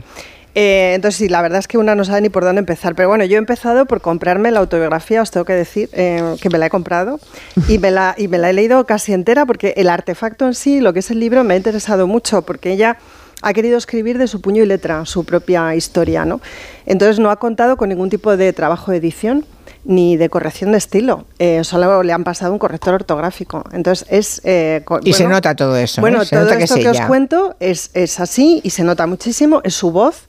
Qué bien. Y, y claro, es la voz de una persona que no escribe, ¿no? Y que no está acostumbrada a hacerlo, seguramente solo de manera tentativa o a lo mejor privada. Estas chicas son muy de llevar diarios y cosas así, Mm. ¿no?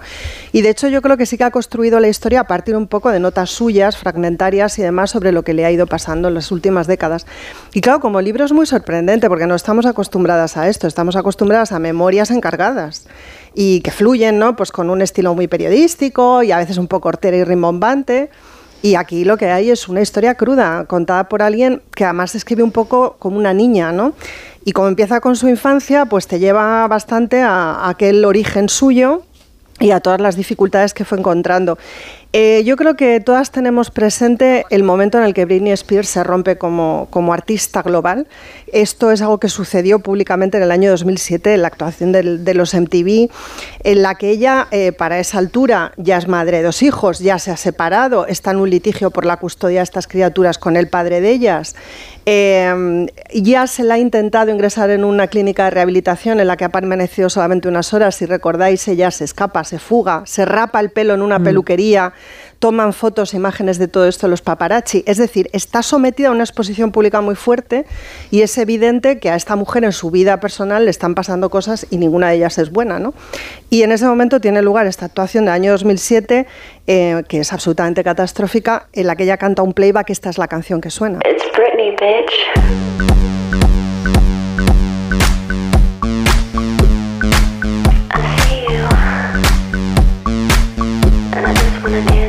Lorenzo en trance ya. Sí, es que soy súper fan de Britney. ¿Sí? ¿Te gusta? Muchísimo. La que más me gusta es Toxic. Toxic es Buenísima, guay. Toxic Sí. es buenísima. Tremendo porque en este momento pasa lo que pasa con el playback y se convierte en el hazme reír, podemos decir, Britney Sí, Spears. sí, o sea, escarnio total y absoluto. Yo no sé si recordáis, incluido Justin Tim- Timberlake, que ha sido pareja de ella años atrás, eh, con el que ha tenido una relación además muy larga en el tiempo y con el que ha pasado por todo tipo de cosas, incluido un aborto con el que ella consintió, pero del que nunca estuvo convencida. El mundo entero, pero, eh, o sea, fue un destrozo lo que se hizo con esta mujer. Eh, se pensó que estaba drogada, que estaba bebida, bueno, ya simplemente estaba sobrepasada, ¿no? Y viviendo ese momento suyo fatídico, una especie de descontrol espantoso, ¿no? Pero aún así, eh, a pesar de, de ese caos, ¿no? Parte del cual público saca un disco que es un exitazo, es el Blackout, Sí. que va hasta los primeros puestos en la lista de éxitos Sí, en sí. pocos días también. Sí, sí, eso es sorprendente. Sale Blackout, este es el primer single. El representante la abandona porque ve que ella tiene una deriva de lo más complicada. El representante la abandona, el padre de sus hijos consigue definitivamente la custodia y Blackout se dispara. Es decir, veníamos de hablar durante dos o tres años de la vida personal de Britney y de pronto hay que hablar de Britney otra vez como artista, porque va colocando un single detrás de otro, hasta el punto de que en los siguientes MTV Awards ella vuelve a ser una de las superestrellas y se marca el Piece of Me, que es una canción que gusta muchísimo y que vuelve a ganar otra vez un montón de premios y tiene todo el reconocimiento del mundo. O sea, que hay esa oscilación brutal de vida privada destrozada, Destrozada, ella loquísima, sí, pero sí. exitazo comercial a lo bestia, ¿no? Y lo terrible de todo esto, eh, aparte de ese, mm, en fin, de, de ese mm, ese divorcio entre lo personal Sí. y lo profesional Sí. es que todos los problemas que ella podía tener en aquel momento de salud mental graves, eh, lo que mm, lo que se decide es quitarle la tutela de sí misma, no solamente de sus hijas, incluso de sí misma. De sí misma, esto es tremendo, esto es tremendo y se consigue en Estados Unidos y bueno, eh, creo que no puede pasar con la misma facilidad según tengo entendido en otros países, por lo menos no en países europeos. Eh, sus problemas de salud mental vienen de atrás, tienen que ver con la vida que ella ha llevado desde el momento en que se convierte o la convierten en una estrella de la música. Se ha hablado mucho de la bebida, ya sabéis que ella era muy amiga de Lindsay Lohan y de Paris Hilton, hay muchas fotos de ellas ¿no? en la noche en Los Ángeles, evidentemente ella se pasaba, como se pasaban las amigas también, pero ella en sus memorias lo que cuenta es que sobre todo tenía problemas con los medicamentos, ¿no? que es algo también como bastante americano.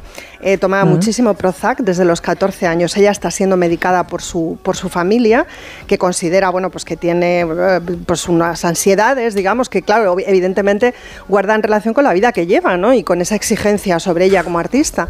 Eh, entonces la medica de manera muy temprana y luego ella hace una gestión de esa medicación pues autónoma, ¿no? toma muchísimo Aderal y está bastante fastidiada.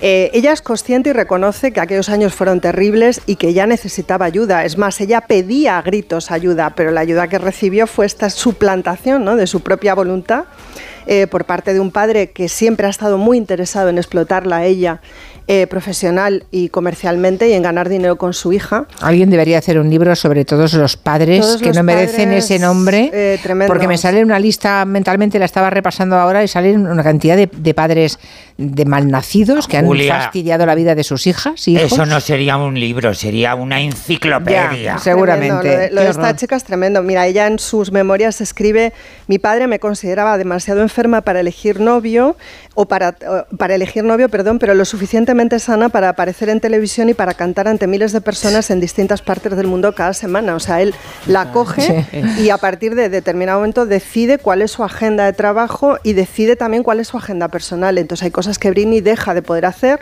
eh, incluso la médica. De hecho, en el año 2018, que esto ya es como cuando ya la cosa se disparata totalmente, la, la ingresa. La ingresa en un, en un centro, claro, a razón de 60.000 euros la noche, no sé qué barbaridad pero no deja de estar privada de libertad y la someten a un tratamiento de litio en contra de su voluntad. Y fijaos que donde está ingresada hay una enfermera que es la que le muestra por primera vez, porque ella lleva muchísimo tiempo sin tener acceso al móvil y por tanto no ve nada de lo que sucede en redes sociales, esta enfermera le muestra por primera vez en un spa, allí dentro del centro, el movimiento Free Britney. Le muestra que hay un movimiento global que tiene que ver con esos vídeos que ella se permite grabar de vez en cuando y que sí que sube a un canal de YouTube desde donde se viralizan cada tanto tiempo, un movimiento de gente preocupada, interesada por la salud de Britney, por la situación que tiene. ¿no? Igual eso le ayuda, ¿no? Bueno, la despierta totalmente. Ella, según cuentan las memorias, sale, digamos, de ese letargo, ¿no? Que, que permite que su padre la tenga, tenga su voluntad doblegada de esa manera.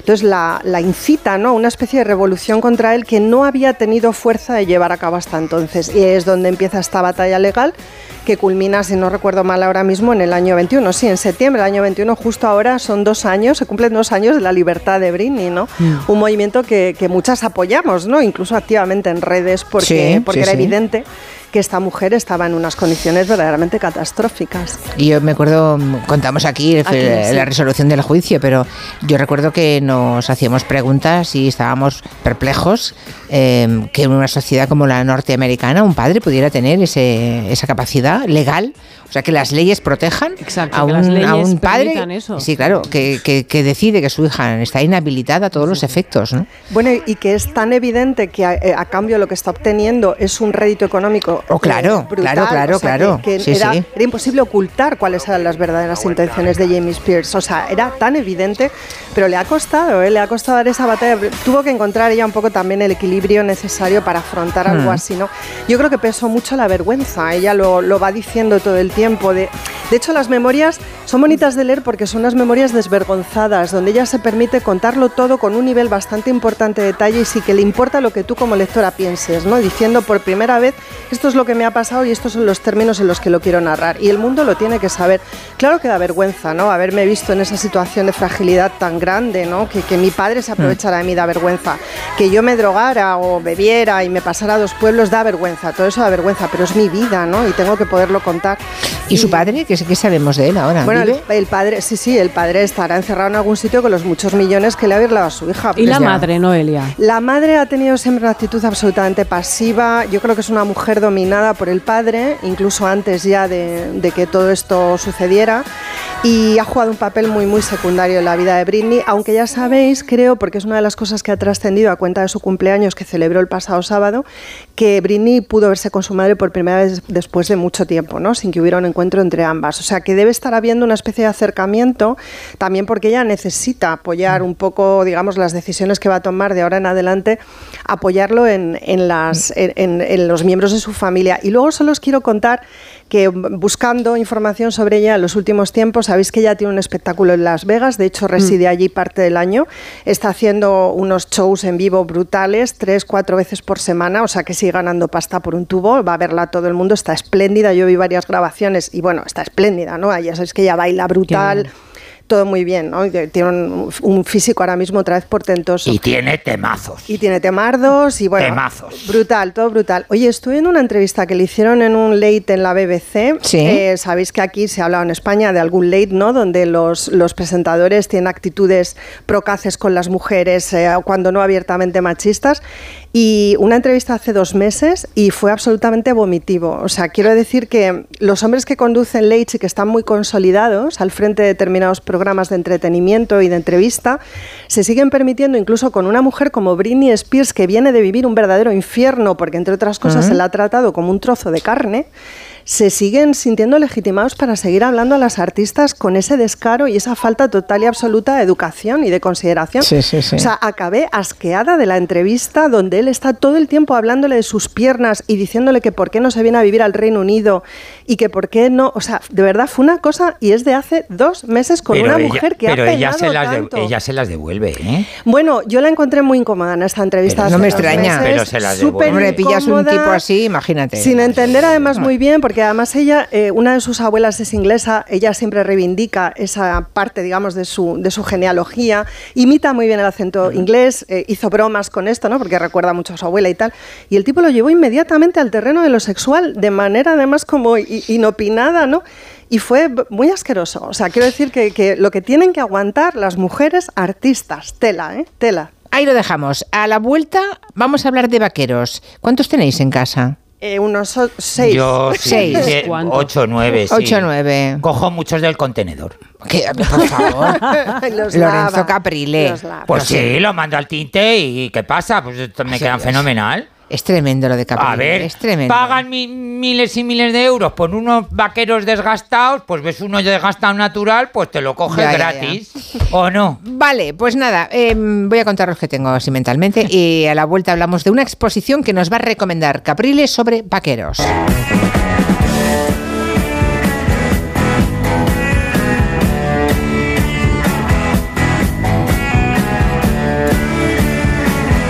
De 3 a 7 en Onda Cero, Julia en la Onda. Con Julia Otero.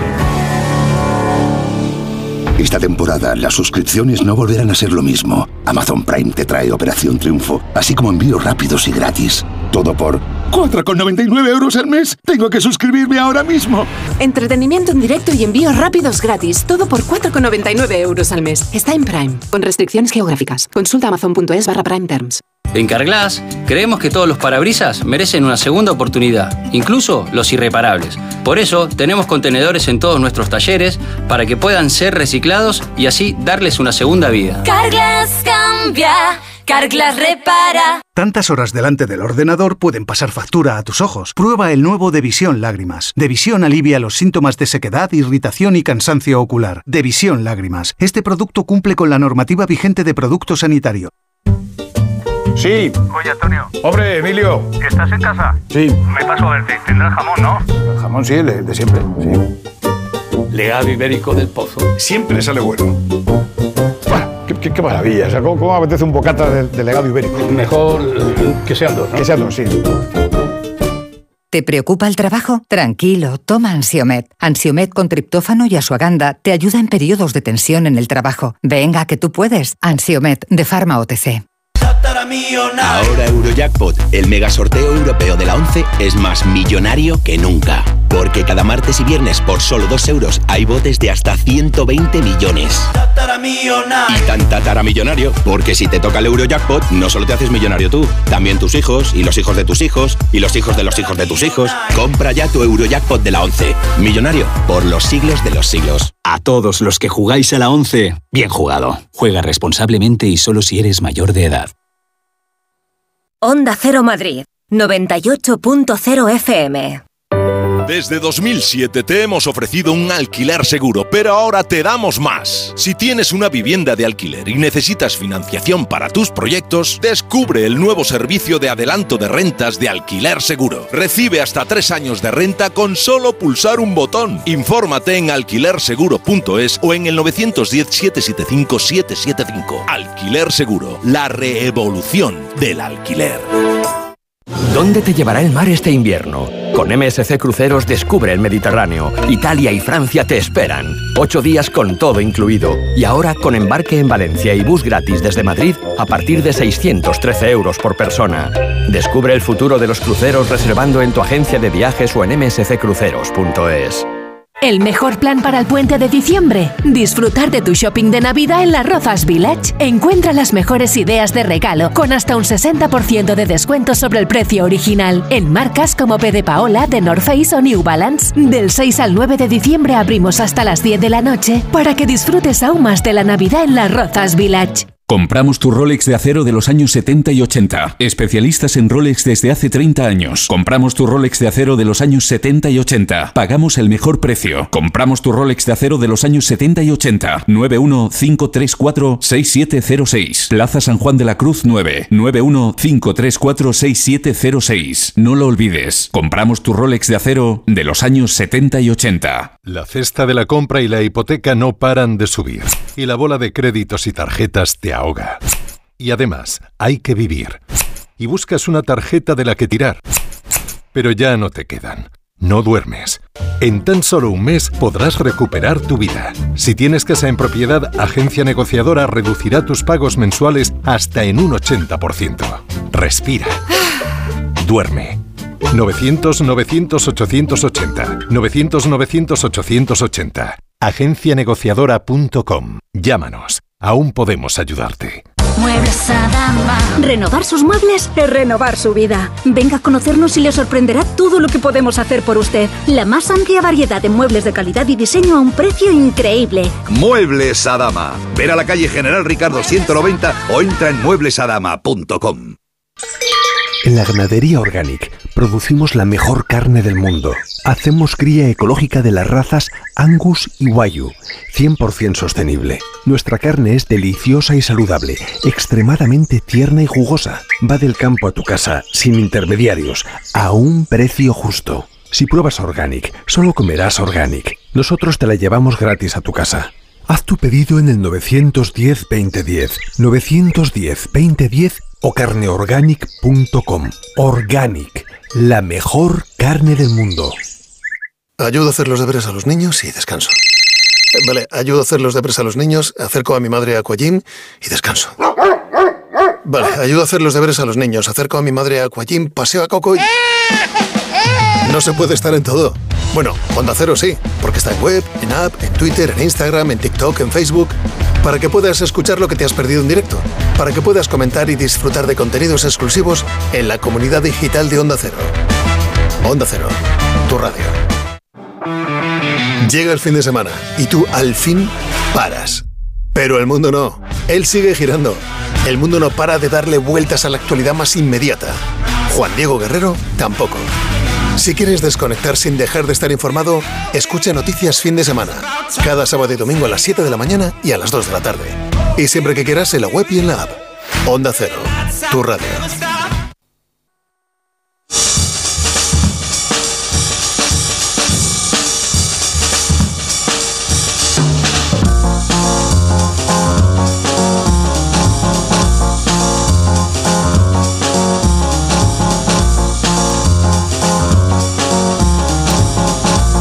Aquí seguimos en la parte final, el tramo final ya de la semana, también de este territorio comanche, con Lorenzo Caprile, con Noelia Danez y Nuria Torreblanca. Y Lorenzo nos quiere recomendar una, una exposición Sí. sobre vaqueros que la verdad es que apetece mucho. Está en el Museo del Traje, En el ¿no? Museo del Traje. ¿Me dejas enrollarme Sí, un poquito? sí, claro. Porque hay muchas cosas, ¿eh? Vale, vale, pues Está venga. en el Museo del Traje hasta el 17 de marzo del 2004. Ah, en bueno, El Museo del. Traje de Madrid. Vale. 2024, ¿no? De 2024. 2024. ¿qué he dicho? Ay, 2020. Ay, por Dios, Dios mío. Bueno, hay margen, eso está bien. ¿Y qué se puede Yo ver? es que me he quedado en el 2004, que es el año de mi móvil. Mm, Por Dios, Ah, mira. 2024. Ahí. Bueno, pues eso. La han organizado dos queridísimos amigos míos, Josep Casamartina e Ismael Núñez, que son los que llevan eh, esta fundación de moda indumentaria, Antoni de Montpalau, que es la mayor colección eh, privada de, de moda indumentaria española, que con sede en Barcelona, y el título es maravilloso, De la calle al Ritz, un poco dándole la vuelta a ese grito de guerra de San Laurent en el 68, que era lo contrario, del Ritz a la calle, cuando abrió su línea de prêt-à-porter, la Rive Gauche, y Sí. hizo una de sus tantas revoluciones. Y en ese sentido, San Laurent, cuando le preguntaban en las entrevistas qué prenda le hubiera gustado a usted crear, y él no dudaba, decía, el pantalón vaquero. O sea que en ese sentido, esa es la introducción. Hay eh, toda la que es más evolución. que es curioso porque yo entiendo lo que quería decir San Logan, ¿no? Eh, la, la versatilidad que tiene un vaquero, pero Hombre, en realidad claro. sí, pero en realidad mm, inventar eso, a, a ver, hay miles de modelos de vaqueros hoy, eh, de Bueno. modo que es la tela lo que le hace diferente. ahí voy, ahí voy. Ah, vale, perdón. Ahí voy. Que una cosa muy curiosa es por qué lo llamamos denim o por qué lo llamamos blue jean. Bueno, pues todo esto se origina en las grandes, digamos, ciudades europeas que fabricaban esa sarga de algodón, que es con lo que están hechos los pantalones vaqueros. Esa sarga de algodón, que era un tejido muy humilde, que se usaba para fines militares, que se usaba para el campo, que se usaba para las tiendas de campaña, etcétera, etcétera. Una de esas ciudades es Nimes, en Francia, por eso de ahí, de Nimes, denim, y la otra era Génova, en Italia, que en francés Génova es jean, por eso el blue de jean, blue jeans. Ostras.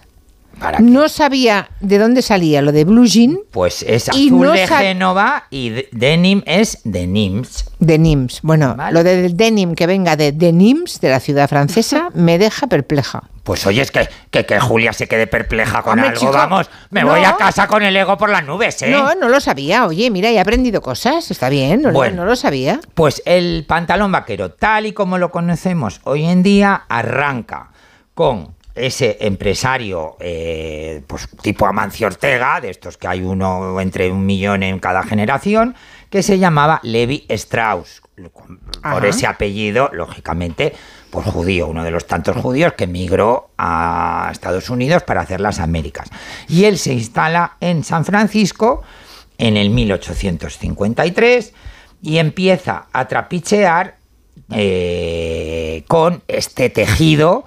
Pues que claro, pues imagínate, pues todas las caravanas, las tiendas de campaña, eh, los mineros con los- la fiebre del oro, Los trabajadores de, de los, los- ferrocarriles, Exacto. en fin, esa esclavitud, entre comillas, del siglo XIX que levantaron ese país.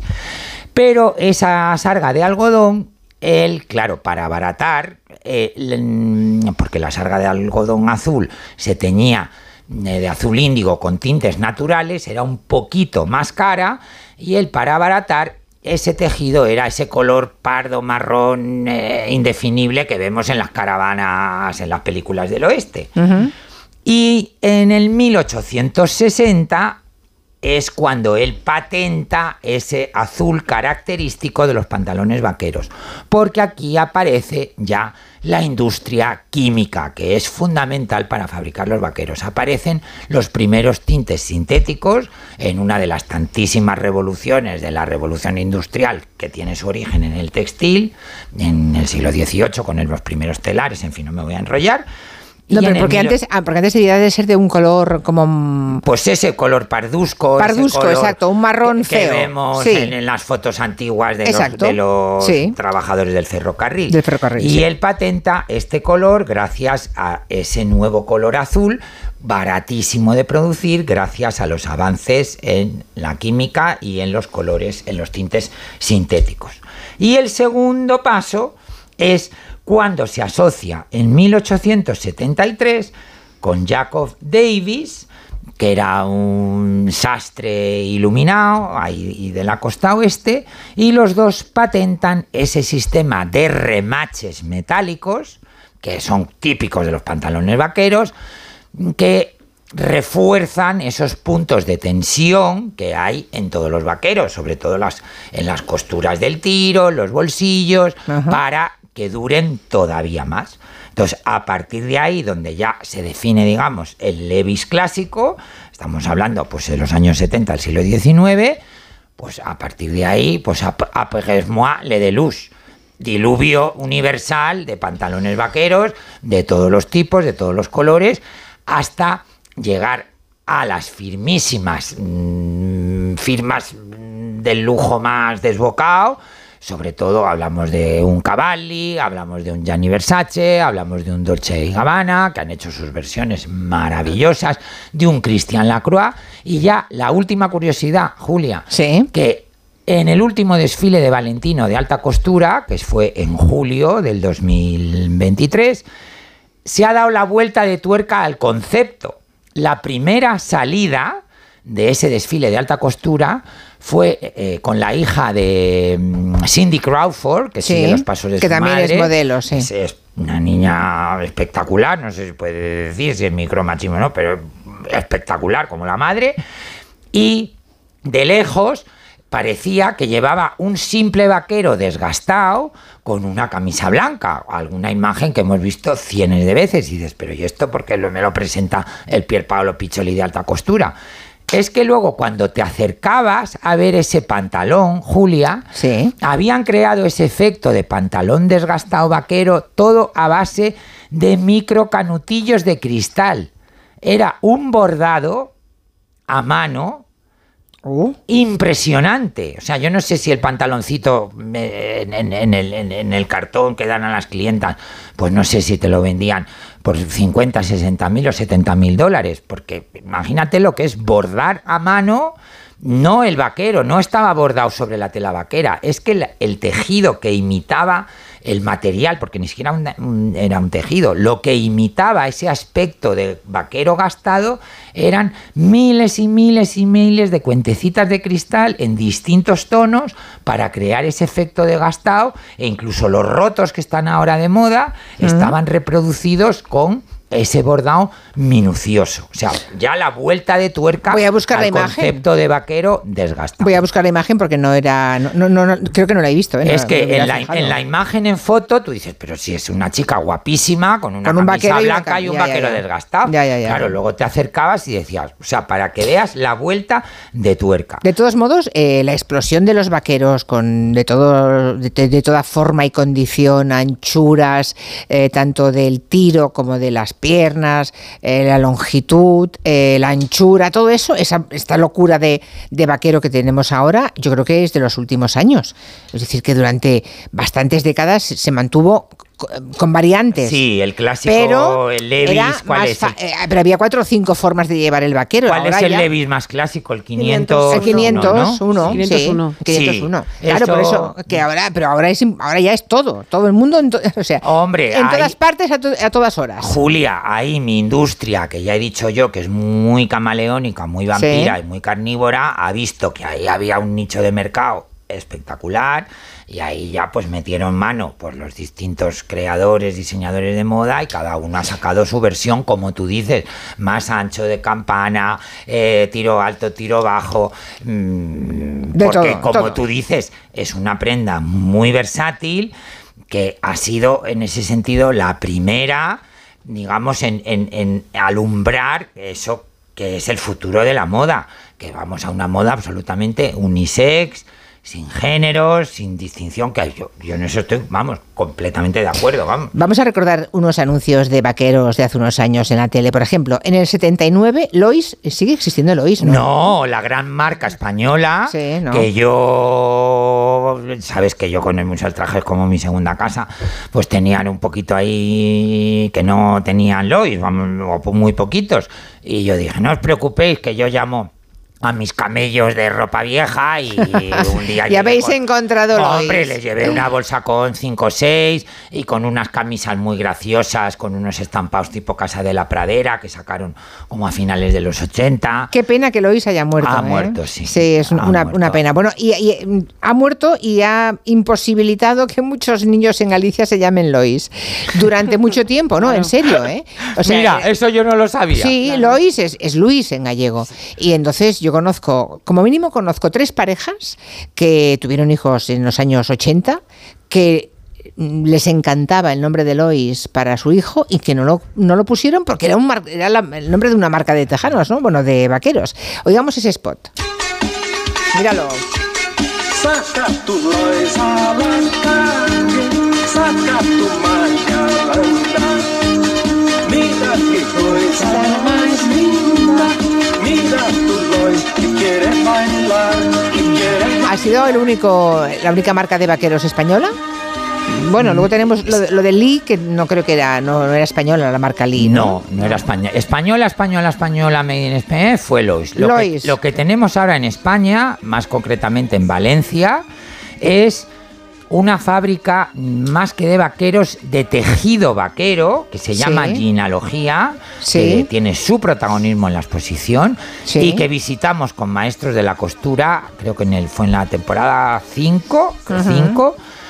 que han desarrollado todo un método a la vanguardia para reproducir de la manera más sostenible y ecológica posible todos estos efectos de lavado a la piedra, de desgastado, de eh, rotos, porque mm, te, te doy un ejemplo. Para, para conseguir ese efecto de lavado, de desgastado, de por eso yo los cojo en el contenedor, Julia. se Hay gente que tiene que dejarse los ojos y la vida y los pulmones y- rascando. sí. Y se emplean más, no sé las cifras, si no son 20.000, una barbaridad de litros de agua. Sí, sí.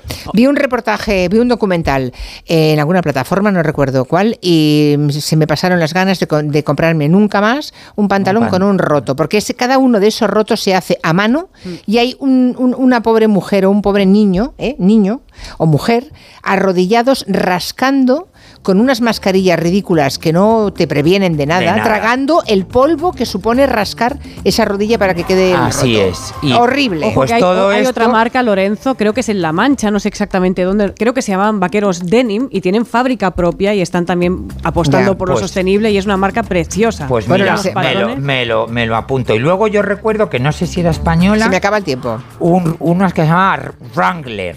No me acuerdo si era española. Y el closet no era español también, pero se- también y los, acabaron. Y los Casper. Ya.